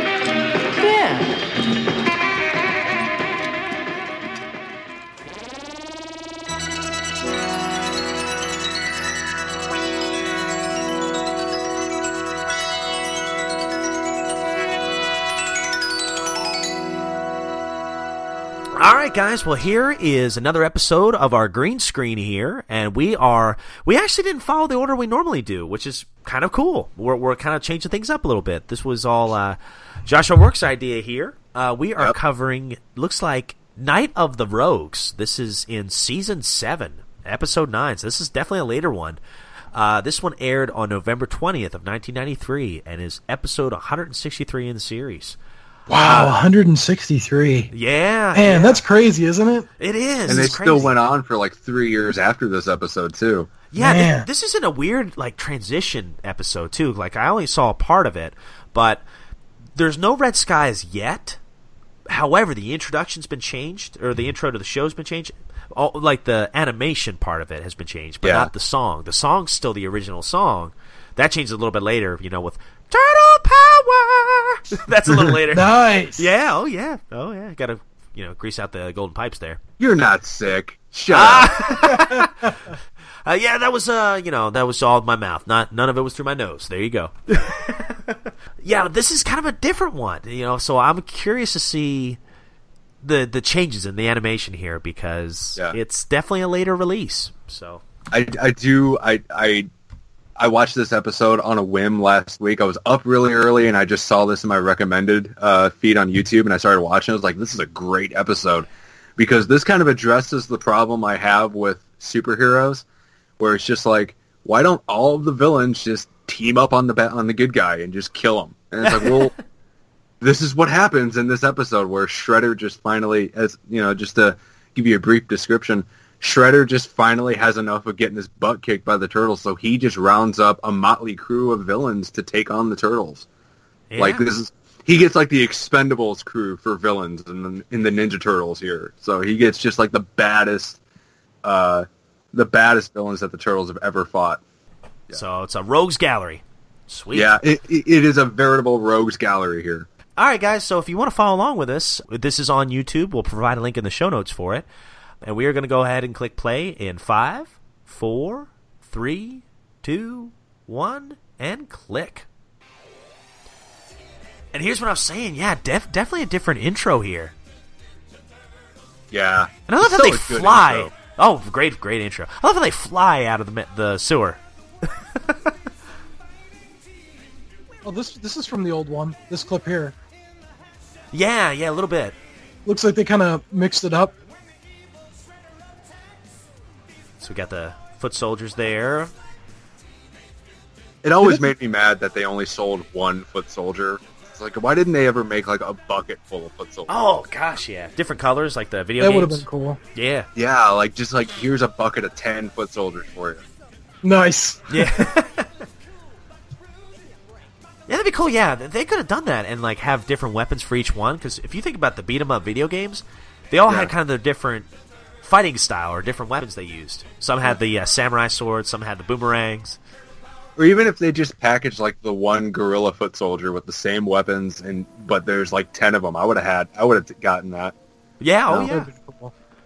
Wow, you could tell the animation's definitely more polished. You know, here. Yeah, Wow. Still Renae Jacobs is April. yeah. Yeah. So the the TV series had been on for let's see, 1987. Seven. Uh, yeah, Six, about seven years now. yeah, six seven years at this point. Man, so one thing that's really cool is like Raphael is just like fed up for not getting recognition for helping Yeah. uh, cut the crime rate here, which is definitely something you don't see a whole lot in this show. But when they mention it, it's kind of like, yeah, it does. It is kind of lame that they don't get what they deserve ever. They gotta recognize. yeah. yeah, I know, right? I still like I still like how the TV still has the rabbit ears though. Yeah, that's awesome. Here's a turtle com. oh, there it is. Nice. You used to call me on my shell phone. I'm sorry. That was awesome. All right, so we got some construction going on outside here. Either that or it's a Village People concert. I can't. In the Navy. Oh, I love I love Chicken Krang with his little uh, oh, that's awesome. Exo suit. It just makes me think of the comic we watched, Rob, when uh, the Utroms uh, come down in their spaceship. Oh, they they're on, like national TV they trips. Any trips? oh, that's great. I like how Michelangelo throws them like it's no big deal. They're probably Yeah. heavier than the turtles. That's true. I love how there's just three construction workers tarring a whole street by themselves. But you know, one of them is doing work and the other two are just watching. Oh yeah, that's that's the new guy who's got to prove his worth there. Yeah, Yeah. yep. Yeah, it's a union job. Yeah. Oh, they just poured cement on Oh. Shredder. Well, Shredder just burned the death. You know, so- Nice. You know what's funny? I was listening to one of the episodes that you guys did, and I never really noticed uh, Rocksteady's wooden sword until you guys mentioned it. yeah. You know, I didn't either. J- Yeah, uh, I never even noticed. I noticed it was like the first thing I noticed, like how incompetent is Rocksteady. He doesn't even have an actual sword. He just got a wooden sword. Right, right. If you look at his chest, he's got a grenade there, and that's tied to a string. Yeah. Gosh, if somebody an actual pulls that. grenade, Yeah. wooden sword. Do they ever use it in any of the episodes? He- I in the first season, yeah. Oh, really? Okay. I think in the first season it was an actual machete, but you know, Now, Does he ever okay. the grenades? they changed it. I don't know about the grenades. I'm not sure. I would Yeah. doubt it. There's a technodrome underneath the water, underneath the ocean, Under the sea. under the sea. Down where it's wetter, down where it's better, under the sea. Come on, man. now, who's Sebastian out of us three? I, I, I'd say that is. Well, actually, Sebastian has been uh, Jay Weezy today. Yeah. It's a jerk. That's right. Ain't no more troubles. Life is the bubbles under the sea. Oh man, so Shredder is done with Bebop and Rocksteady. Just threw him down in this uh, garbage pit. Oh, that's the trash compactor. That's it. Walls are gonna close. Oh, there's Chrome Dome. Chrome Dome. Yeah. This isn't his first appearance, is it? This is No, it's the second Yeah. one. he's like a samurai RoboCop, Yeah, exactly. but evil. you know that's a move. That's like a He's trauma like- film somewhere. It's like Tutankhamun style too. True, true. There's absolutely nothing of value there. Hey, dudes, maybe we should check with okay, Donatello, I take issue with that. There is absolutely something of value in a hall of records. I don't Was think that- you know how real estate works, but Now, was that Townsend Coleman? That did, that didn't sound like Townsend Coleman for Mikey. it was him. Was yeah. it? Wow, his his voice uh, was a little different there. James Avery's not Shredder in this episode. That's the only thing that takes this episode from being a perfect 10 for me. Oh, yeah, you wow. can tell. Wow, yeah. that's a big difference. Wow. Wow, what a difference. Yeah. Yeah, that's the only thing this episode needs is James Avery. Yeah. Uh, but it's he's not in it. He's got like a he's got like a seventy inch screen back there, man. I know. Yeah. It's like a pimping control room, man. So where you watch the big game? Yeah. The Triceratops football game. Yeah. I love uh, Rocksteady. I'm getting scared. Okay, guys, I'm tapped. Nice. There's our old computers there. I like Oh, how it's just the alphabet. Yeah, because that's what binary looks like.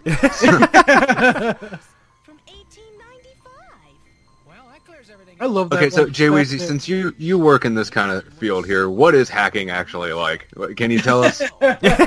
Yeah, tell us Does everything. seeing this kind of stuff just make your head explode? You know, just- definitely nothing like this. You know, I Yeah. love love computers in the in the uh, late '80s and early '90s because they could do anything. You could like dial into like a pizza shop and get free pizza, like just random stuff, like dial in and change your grades, or launch nuclear missiles. Apparently, I know, right? Like a floppy disk could destroy the world. Oh, in- yeah. in- back in the '90s.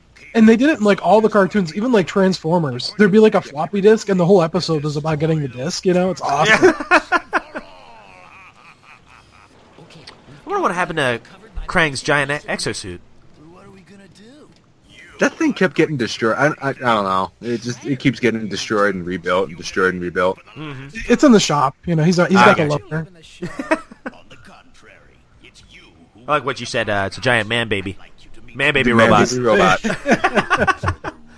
Hey, Here there's we go. King. Oh, there he is. Oh man, Flash. Leatherhead. Leatherhead. And Scary lady. I can't remember Scary her lady. name. Anthrax. Scumbug. Oh, uh, Scumbug. Scumbug. There's There's Anthrax. There he is. One thing that's really This cool totally is like Scumbug and Anthrax actually debuted in the Archie comics.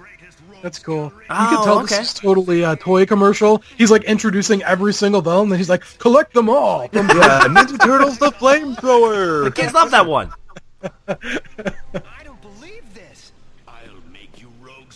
It's Wow, just ah, look here how big Chrome Dome the is. Legion of Doom right here. Yeah. yeah. Oh man, I gotta go buy some figures. Yeah. Oh, yeah. right. See, I, ne- I never oh. realized how big Chrome Dome was. Was he always that tall? Yes, in the cartoon Wow. he was. Yeah, the figure was a normal figure, but he was always that tall in the in the series. Oh You wow. see the lady going after Shredder, man? He's got some Mac. It's not the only thing he's gonna shred. Yeah. Oh, Oh, turn There's- it up. there's uh, oh. What, what was that? I don't know. It looks Is like, it a beer can he expired threw can out. of baked beans? Split up and take them on individually. well, you know it is. It's probably a gas can out of baked beans. Yeah. the turtles are retreating. yeah. I've got a plan. We have to run away. Yeah. Run away!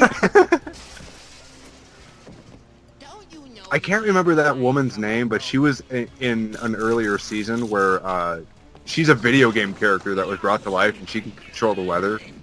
Oh, Oh, awesome. what? Dude, that's awesome. Yeah. What if there's a toy of her? There isn't one. No. Oh, no kidding.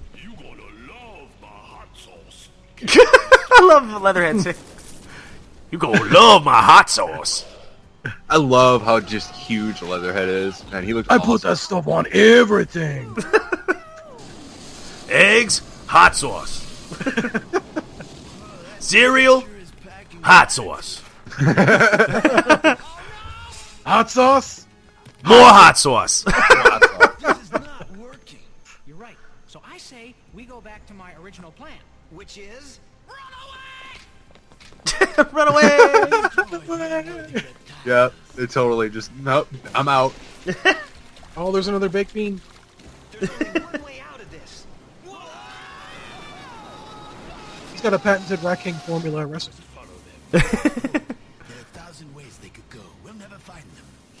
Now, who did the Rat King? Was that Pat Fraley? I don't know. It sounds like it could be Pat Fraley. He's got Yeah. a very kind of distinct sound to him. Kind of reminds me of the uh, Casey Jones a little bit. Yeah, that's what I was thinking. Yeah. Stock exchange is vital to city. Destroying it would do maximum damage. wait. Let's wreck those statues first. Again, I don't think you know how stocks work. Oh, Off with his head. Not the Oh! statue of Custer. Oh, off with his head. and he knows how to cut the custard. Uh huh. There's the old pizza. This is the best one. I love. th- This is my favorite part of this show because it's going to show you exactly why you don't mess with Slash. Hold on, after Vernon gets done talking here.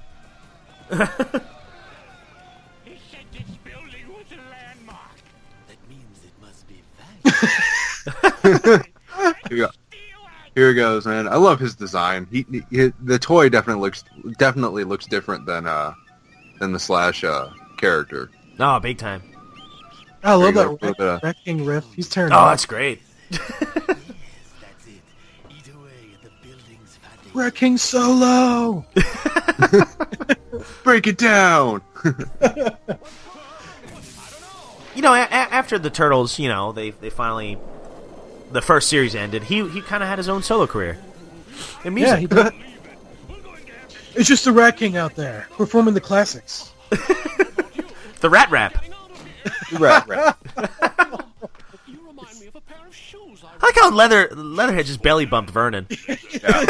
It's like, Okay, Like, boy. Just kind of double checked him. Oh my god, he's gonna make gumbo out of him. Oh, that's good stuff. Oh no! April, help me. I would do the same for you. Come on, Falcon, get out of there. wonder what the FCC has to do about the frequencies that the TurtleCom uses. Yeah, you know know. those are unregistered.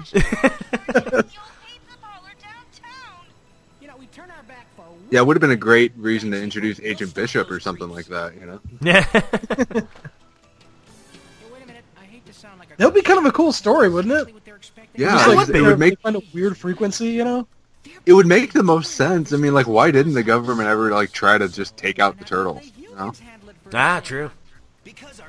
Do the whole I X mean, Men we route. see that kind of stuff now, but, like, back then, it's just like, nope, we can't have cops beating up people. that wouldn't happen. I love the foot soldiers. They do construction. They do everything. They do destruction. Ah, true.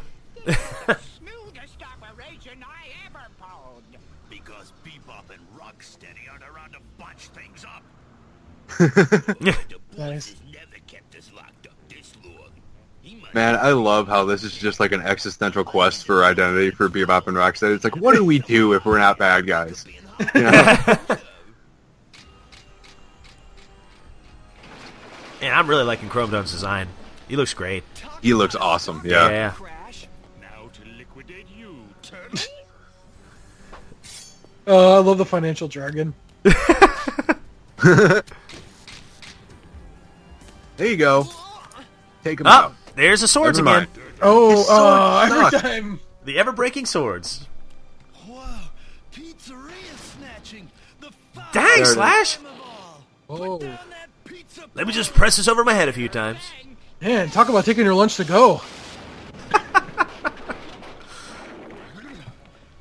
For once in my life, I think I'll pass on the pizza. Yeah, that sounds in common. Okay. I can, I can hear it now.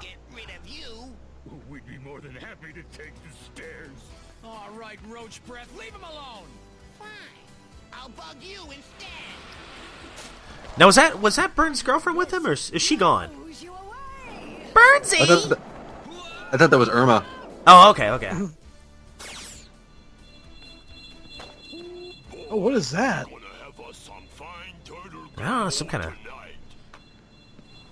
Man, he's he must be making a heck of a gumbo. He got some. He keeps Turtles? talking about it. Yeah. You know? I always prefer turtle soup, but Tonight, that's what you're gonna dine on. that's right. What's that? It is a disintegrator capable of vaporizing this entire building. Nah. Uh-huh. Master Dang. Shredder gave it to me for the Thing looks like a cash register. And you've had that thing the whole time? Yeah. And the city's biggest insect destroyer wiped out in a single stroke. Yeah, this is gonna be a great day. Man, there's so much detail on all of these characters here. How it must have been hell to animate this. Oh yeah. You know, that's crazy. Just like you never hear about the amount of work that goes into these shows. You always hear about, oh, it wasn't that good, blah blah blah. It's like there's a lot of effort going in here, man. Oh, big time, big time. And plus, you know, I, I don't know by season seven if they were cranking out as many episodes, but gosh, those fir- first four or five ep- uh, seasons, my goodness, they were like thirty to forty episode seasons. Yeah, the only one that was like a short season was the first one that was six episodes, Yeah. and then that was very much like a te- that whole season was kind of like a pilot. You know, Oh yeah. I like how her turtle com was all around. It's like the mini edition. well, she's Oh, a yeah. girl. It's got to look like a makeup compact. Yeah, it's a flip phone, Ah. Polly Pocket. Yeah. oh Polly yeah, Pocket. dude, Polly Pocket. Yeah. Whatever. Mighty Max. That's Oh, yeah, totally. Yeah. That's what it meant. Yeah. Yeah, Yeah, never had the. Uh, did they? I swear, didn't they have a Ninja Turtles Polly Pocket thing? They did, yeah, but they were like um, they were turtles that you would open up. Like there was a Raphael one. Yeah. there- Yeah. Okay. They had a couple of them. Hey, maybe we can review that for the Radical Relics one day. You go right ahead, man. I'm I'm so afraid of like one of my babies like picking up the little figures inside and eating them. Oh yeah, that'd be bad. There's What? like a Where do they find this? organ in the background. You? You know what's crazy? These guys can literally warp between dimensions. What do they have any use for gold for? Not true. It's very true. Here, what- Tractor beam sucked me right in. Great. Oh, you do it again. I gotta hear it again. Oh, all you do is hum and whistle at the same time. Here we go. There's the man, There's Casey. Casey Jones. And That looks like the, that looks like the little boy that uh, was he the one who wanted to be the Ninja Turtle? yeah, that's him. Oh, yeah. okay. I think I think his name is Zach. I can't quite remember. That sounds right. Yeah. Redhead. You're sick, Leatherhead. You're just sick. You disgust me. Dude, Rat King's tall, man. He's taller than Leatherhead. Yeah. You must go to a gym. I'm telling you what. Yeah, I know. Like he's got like a secret stash of protein powder someplace. He's got it. Check out that chick's hairdo. It's like a bulbous bouffant. It is. I love how okay. Fans need to stop because like they're talking about how they gotta stick to the shadows. Like everyone's just walking out in the open in this show. I love that. Oh yeah. and they're, I mean, you know, it's sure it's nighttime, but there's still lights on. People are Yeah. Awake. Like we're bad guys. What do we care? Yeah. What are you gonna do? We must go after that robot. You just Kool Aid man that door. Yeah. Oh yeah. Yeah.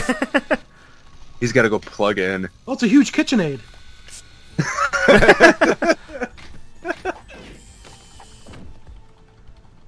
Whoa.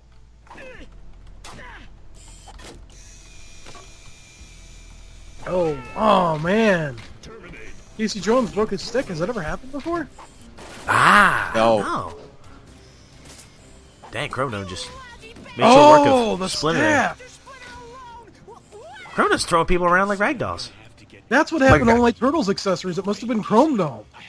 They Chrome always Dome? disappear. That sticky Chrome Chrome Dome Dome. just killed that kid. Anybody notice that? he just killed that kid, man. The kid's like, I regret nothing. Uh, oh, Terminator. Wow. Terminator. Oh, totally. That was Oh, the lights, the eyes even like, the eyes even fizzle out there. Oh yeah, they're bringing over the Commodore 64. it is.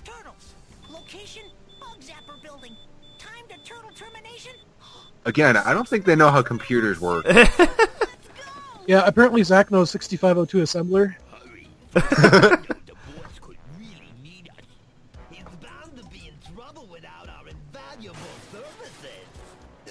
I love how they talk. Man, he is just like just a dumb kid. You? Uh-huh. just I absolutely love that. It's coming right now.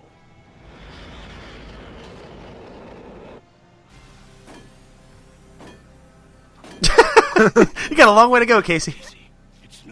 Drop that wood. I love how that's Love how- Casey's answer to everything. He just hits everything. Yeah. I love how he can frown through his mask and you can still tell he's frowning.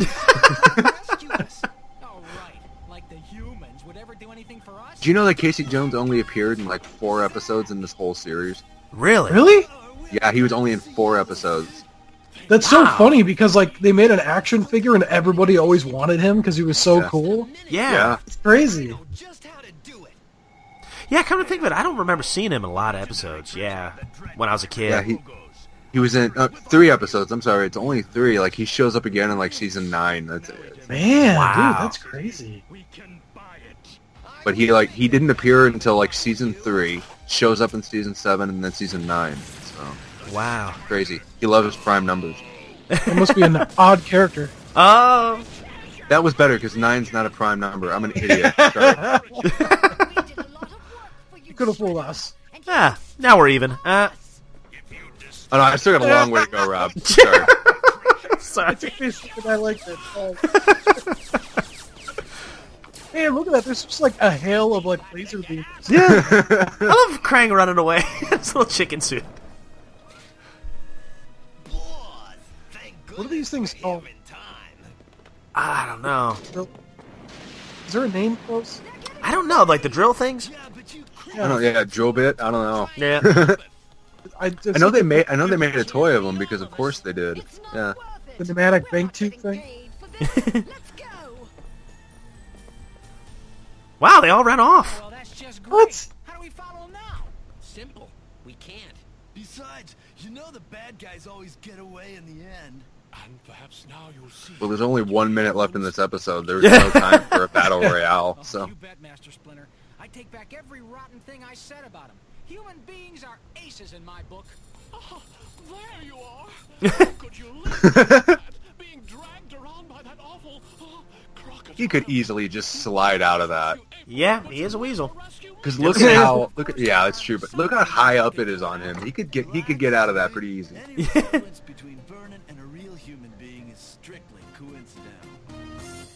All right, Nice. that's it. That was pretty good. Wow, different uh, background image too. Look at that. It's not the Technodrome down the anymore. Elevator. We still Yeah. got the battle riff though. Oh yes, oh yes. So man, I really like this episode. I, I thought the ending was a little um, uh, anticlimactic, but uh, but yeah, I love having all the all the villains work together, and uh, and then I love how. Of all people to rescue Shredder and Krang, it's Bebop and Rocksteady. You never see that, so Right. uh, yeah, good touch there. That was very nice. So, uh, so what about you guys? Man, I really love this episode, man. As soon as I saw it last week, I was like, Rob, we gotta watch this because there's just so much. Like, if you're a Turtle fan, like this is like the episode for you. If, if for nothing else, just the sheer number of characters. Because like the Turtles didn't really have that many sidekicks. You know, what I mean, like yeah, uh, that you saw. I mean, there were no mutant mutanimals to the Ninja Turtles, even though there should have been. But it was cool seeing Casey Jones. It was cool seeing Zach, and but just seeing the sheer amount of villains in this, I absolutely love it. I wish they would have done more episodes like this where they had more villain team ups, but it was usually just the villain of the week for this Oh, yeah. series. So it was it was a nice change of pace, very welcome change of pace to see just the Legion of Doom right here. yeah. Absolutely, man. That was awesome. I mean, that was. I kind of wish that they had more battle scenes, just because there were so many guys. But Yeah. it's it's a short. I mean, they're always short, so there's only so much you could do. And I think they really did a lot with it, uh, showing all the characters, and it was great. Yeah, like you're saying, if you can only watch one episode, because you don't have much time, this is the one to see. Because you watch this, you're totally back in the Turtles universe, and you want to go out there and buy a bunch of toys. Yeah. Absolutely. Yeah. Ah, well said, guys. So, uh, before we close out today's uh, episode, uh, if you want to reach out to us, please send us an email at turtleflakespodcast at gmail.com. Uh, please, if you wouldn't mind, write us an, a review on iTunes, positive or constructive, whatever you, whatever strikes your fancy. Um, please, that helps promote the show. Um, it gets more eyes and ears out there uh, for Turtle Flakes. Uh, just check us out on iTunes and uh, write us a review there. We'd really appreciate it. Um, and of course, you can always tur- call our TurtleCom hotline. It's 865 309 um, 4875. I always forget that last part. But And if you uh, got a quarter, then call a reporter. yeah, call April O'Neil in on this case, and you better hurry up. There's no time to waste. what? what? Whoa. So uh, I don't so know any Ninja Turtles rap songs, so it's just kind of like skipping stones. It sounded like we're coming out of our shells. Oh man. Freak, get him! so, so okay, guys. The the question we all want to know is what kind of pizza are we going to have to close out another totally tubular episode of Turtle Flakes? Well, I really like the idea of the the waffle iron, the turtles waffle iron. So I say we have pizza and waffles. Pizza oh, and yeah. waffles. All right. Well, all right, dudes and dudettes. Well, here's to hoping you enjoy your pizza and waffles dinner, I guess. Yeah. Or we're doing the waffles on top of the pizza. It could be dinner. It could be it's anything. It's that's the best part about it. Or is the cheese on top of the waffle? Yeah, the waffles got to be the pizza crust, man. Oh, okay. All right. I like where your head's at. I'm Yeah. like, yeah, especially what you, you know what you do? You get a waffle, you get mozzarella cheese, sausage, bacon, and eggs. That's where that's what you do. Oh my gosh, yeah, like a break, a whole breakfast thing there. and then yeah. breakfast gravy over for the sauce. Oh sauce. my gosh! yes. And don't Yeah. eat for the oh, don't eat for the next two weeks because you got enough calories to last you. Yeah, I know. you have one of those, and you're good to go for the weekend. Man. Oh yeah, oh yeah. Well, all right, dudes and dudettes. Well, here's to hope you enjoy your waffle breakfast cheese pizza. Cowabunga, dudes. Cowabunga, Cowabunga.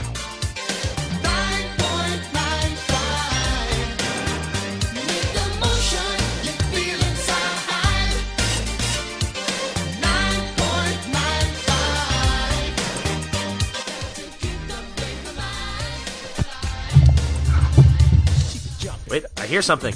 I hear it. Hold on. Josh, you there, buddy? Hello? They must be getting Uh-oh. set up. He fell over.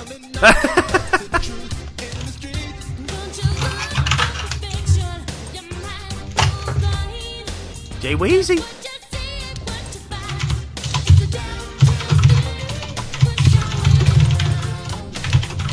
Damn, that dude can type.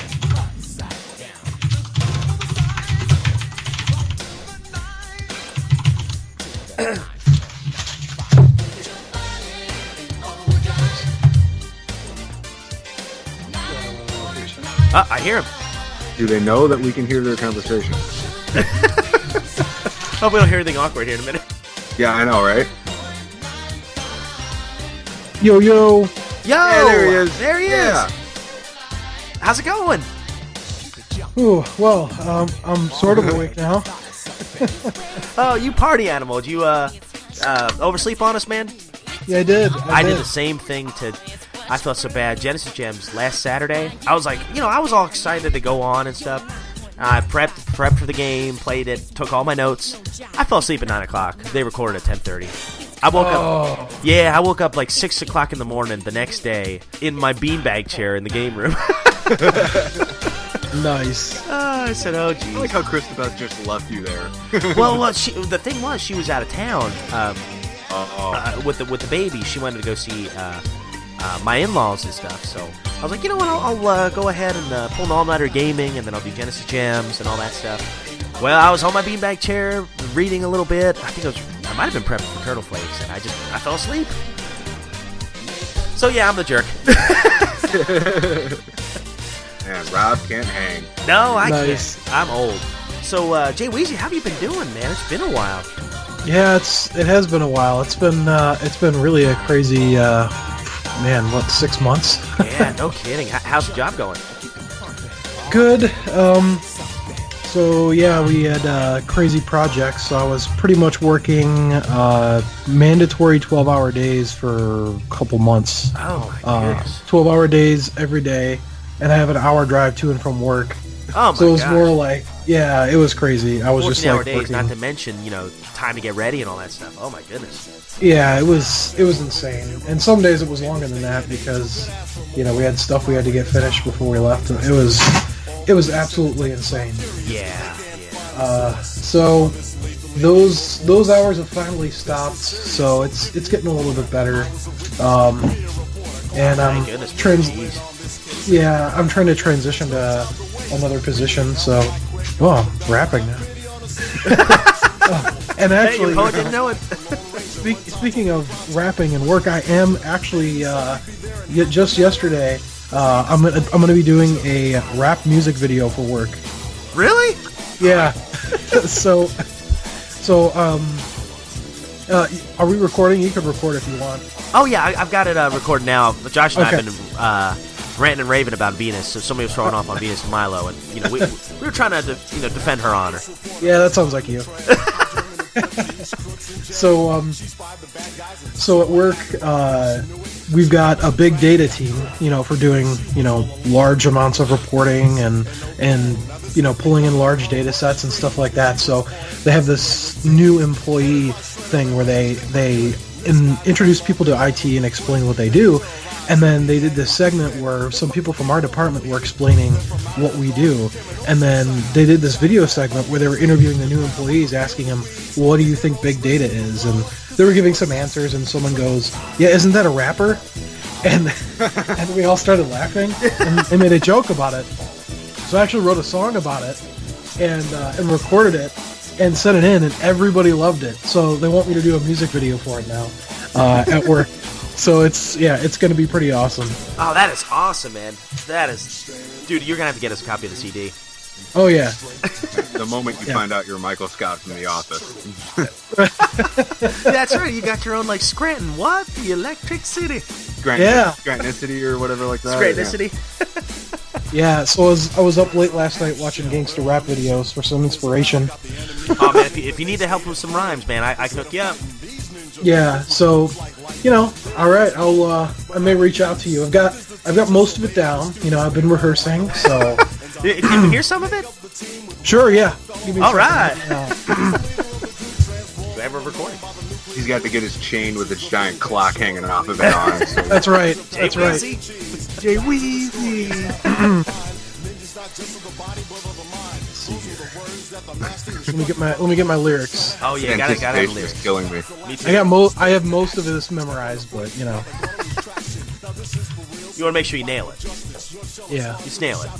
So, gotta gotta snail it. Uh huh.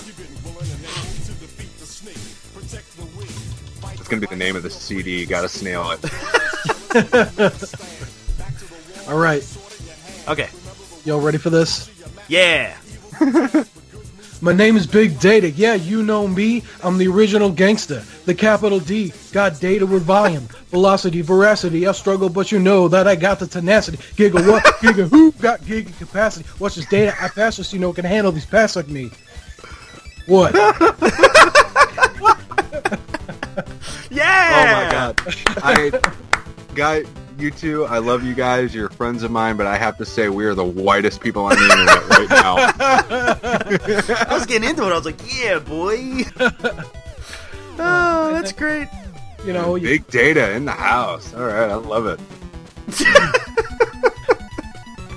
Oh, I'm so glad I got that recorded. That is going to be in the uh-huh. blooper reel. Rob Luther is the junkie that casts the most. Genesis Gems, Turtle Flakes, and the Super Show. Rob Luther puts into every show. Don't believe me? Take off. Oh, go grab some headphones. Just make that up. Dang, Wow. man. Busta This rhymes over here. Jay Weezy and Eminem going to be battling this weekend. Let me tell you something, brother.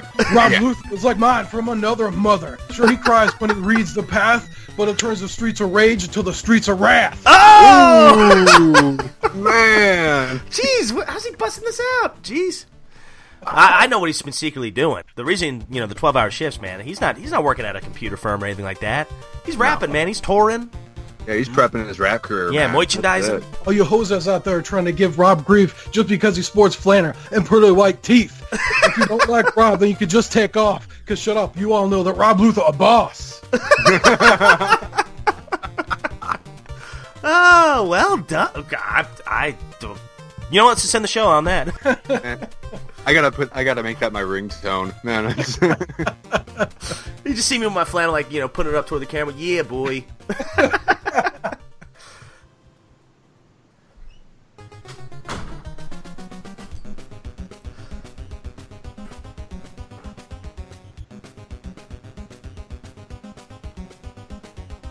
Okay, you guys there? yeah, I'm here. Oh, all right. Whew. Sorry, I'm a little out of breath, man. Uh, had to run back up the stairs and uh, take a little uh, peanut. I had to. I can't talk now. Three flights of stairs. uh, 31 years old. Yeah. yeah, uh, little peanut. He, uh, I've strapped him in. The lady's going to the gym for a little bit, and they got uh, childcare there. So oh, cool. yeah, so I got that taken care of. And so far, no issues with uh, your place, huh, Josh? And the babies? Uh, not yet. I mean, The night. it's been still young. quiet. Maybe, maybe the babies killed the big kids. I don't know. So, That's awesome. I love it. yeah, Grayson's totally the one that's just going to be like having a good time and just like broke Danica's neck or something like that. Gummy bears. Oh gosh, she's so funny. I like it when she goes. Uh, uh, the other day when she came in and uh, she goes, you were asking her like, well, why don't why don't you go get mommy? She goes, no. no. that pig. that stupid pig. Oh, I love it. Oh gosh, that was so funny.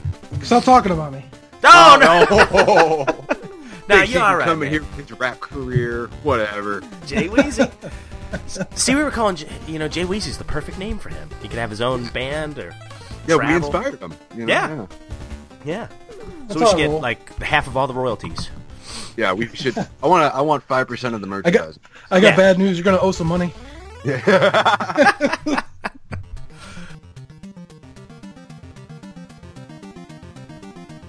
Grayson was freaking out a little bit downstairs. So Oh no, no, she all right? Oh, she's fine. She just wanted to come up here, and Danica wouldn't. Danica told her no. So she's like, ah! I'm not getting what I want. I know exactly, right? Yeah. Go so- Islanders. Yeah. Oh, ta take off.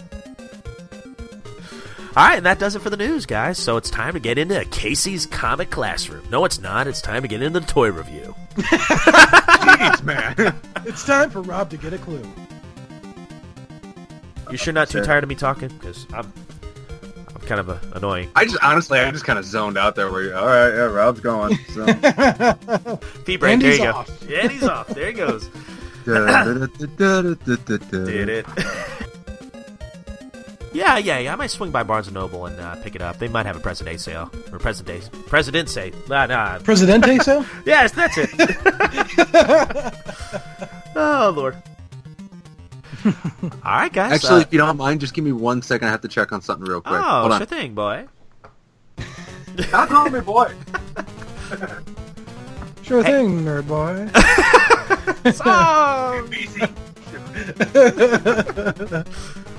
Oh, sweet. So, do you have a link to this one, Jose? yeah, yeah. Okay. It was in the uh, the chat there. I brought it up, and it's I got it queued up. All right, me too. I'm gonna do the same thing right now. Wait. Okay, I'm back, guys. Hello, boy. And we're back. Well, welcome back. We miss you long time. Man, uh, wow. Oh, sorry. I don't even know what. I'm sorry. I'm getting slap happy now. All right, guys. So, um, uh, I think I got everything linked up. Say what? We miss you long time. Shut up. I'm sorry. Oh gosh. Awesome, I man. appreciate you guys keeping the show going while I'm not there. Thanks for uh, you know keeping it going, and uh, really like the the you know the job you guys are doing. It's awesome. Thanks, Thanks, man. man. Thank you for giving me Rob. I wouldn't have, wouldn't have done it without. yeah, you you got to take care of him now. It's you got to watch where you're changing him though. Yeah, I know. You, you know, I found out you can't give him cranberries. Man, he just goes everywhere. That's man. true. know. It's true. Yeah. I like my cranberries.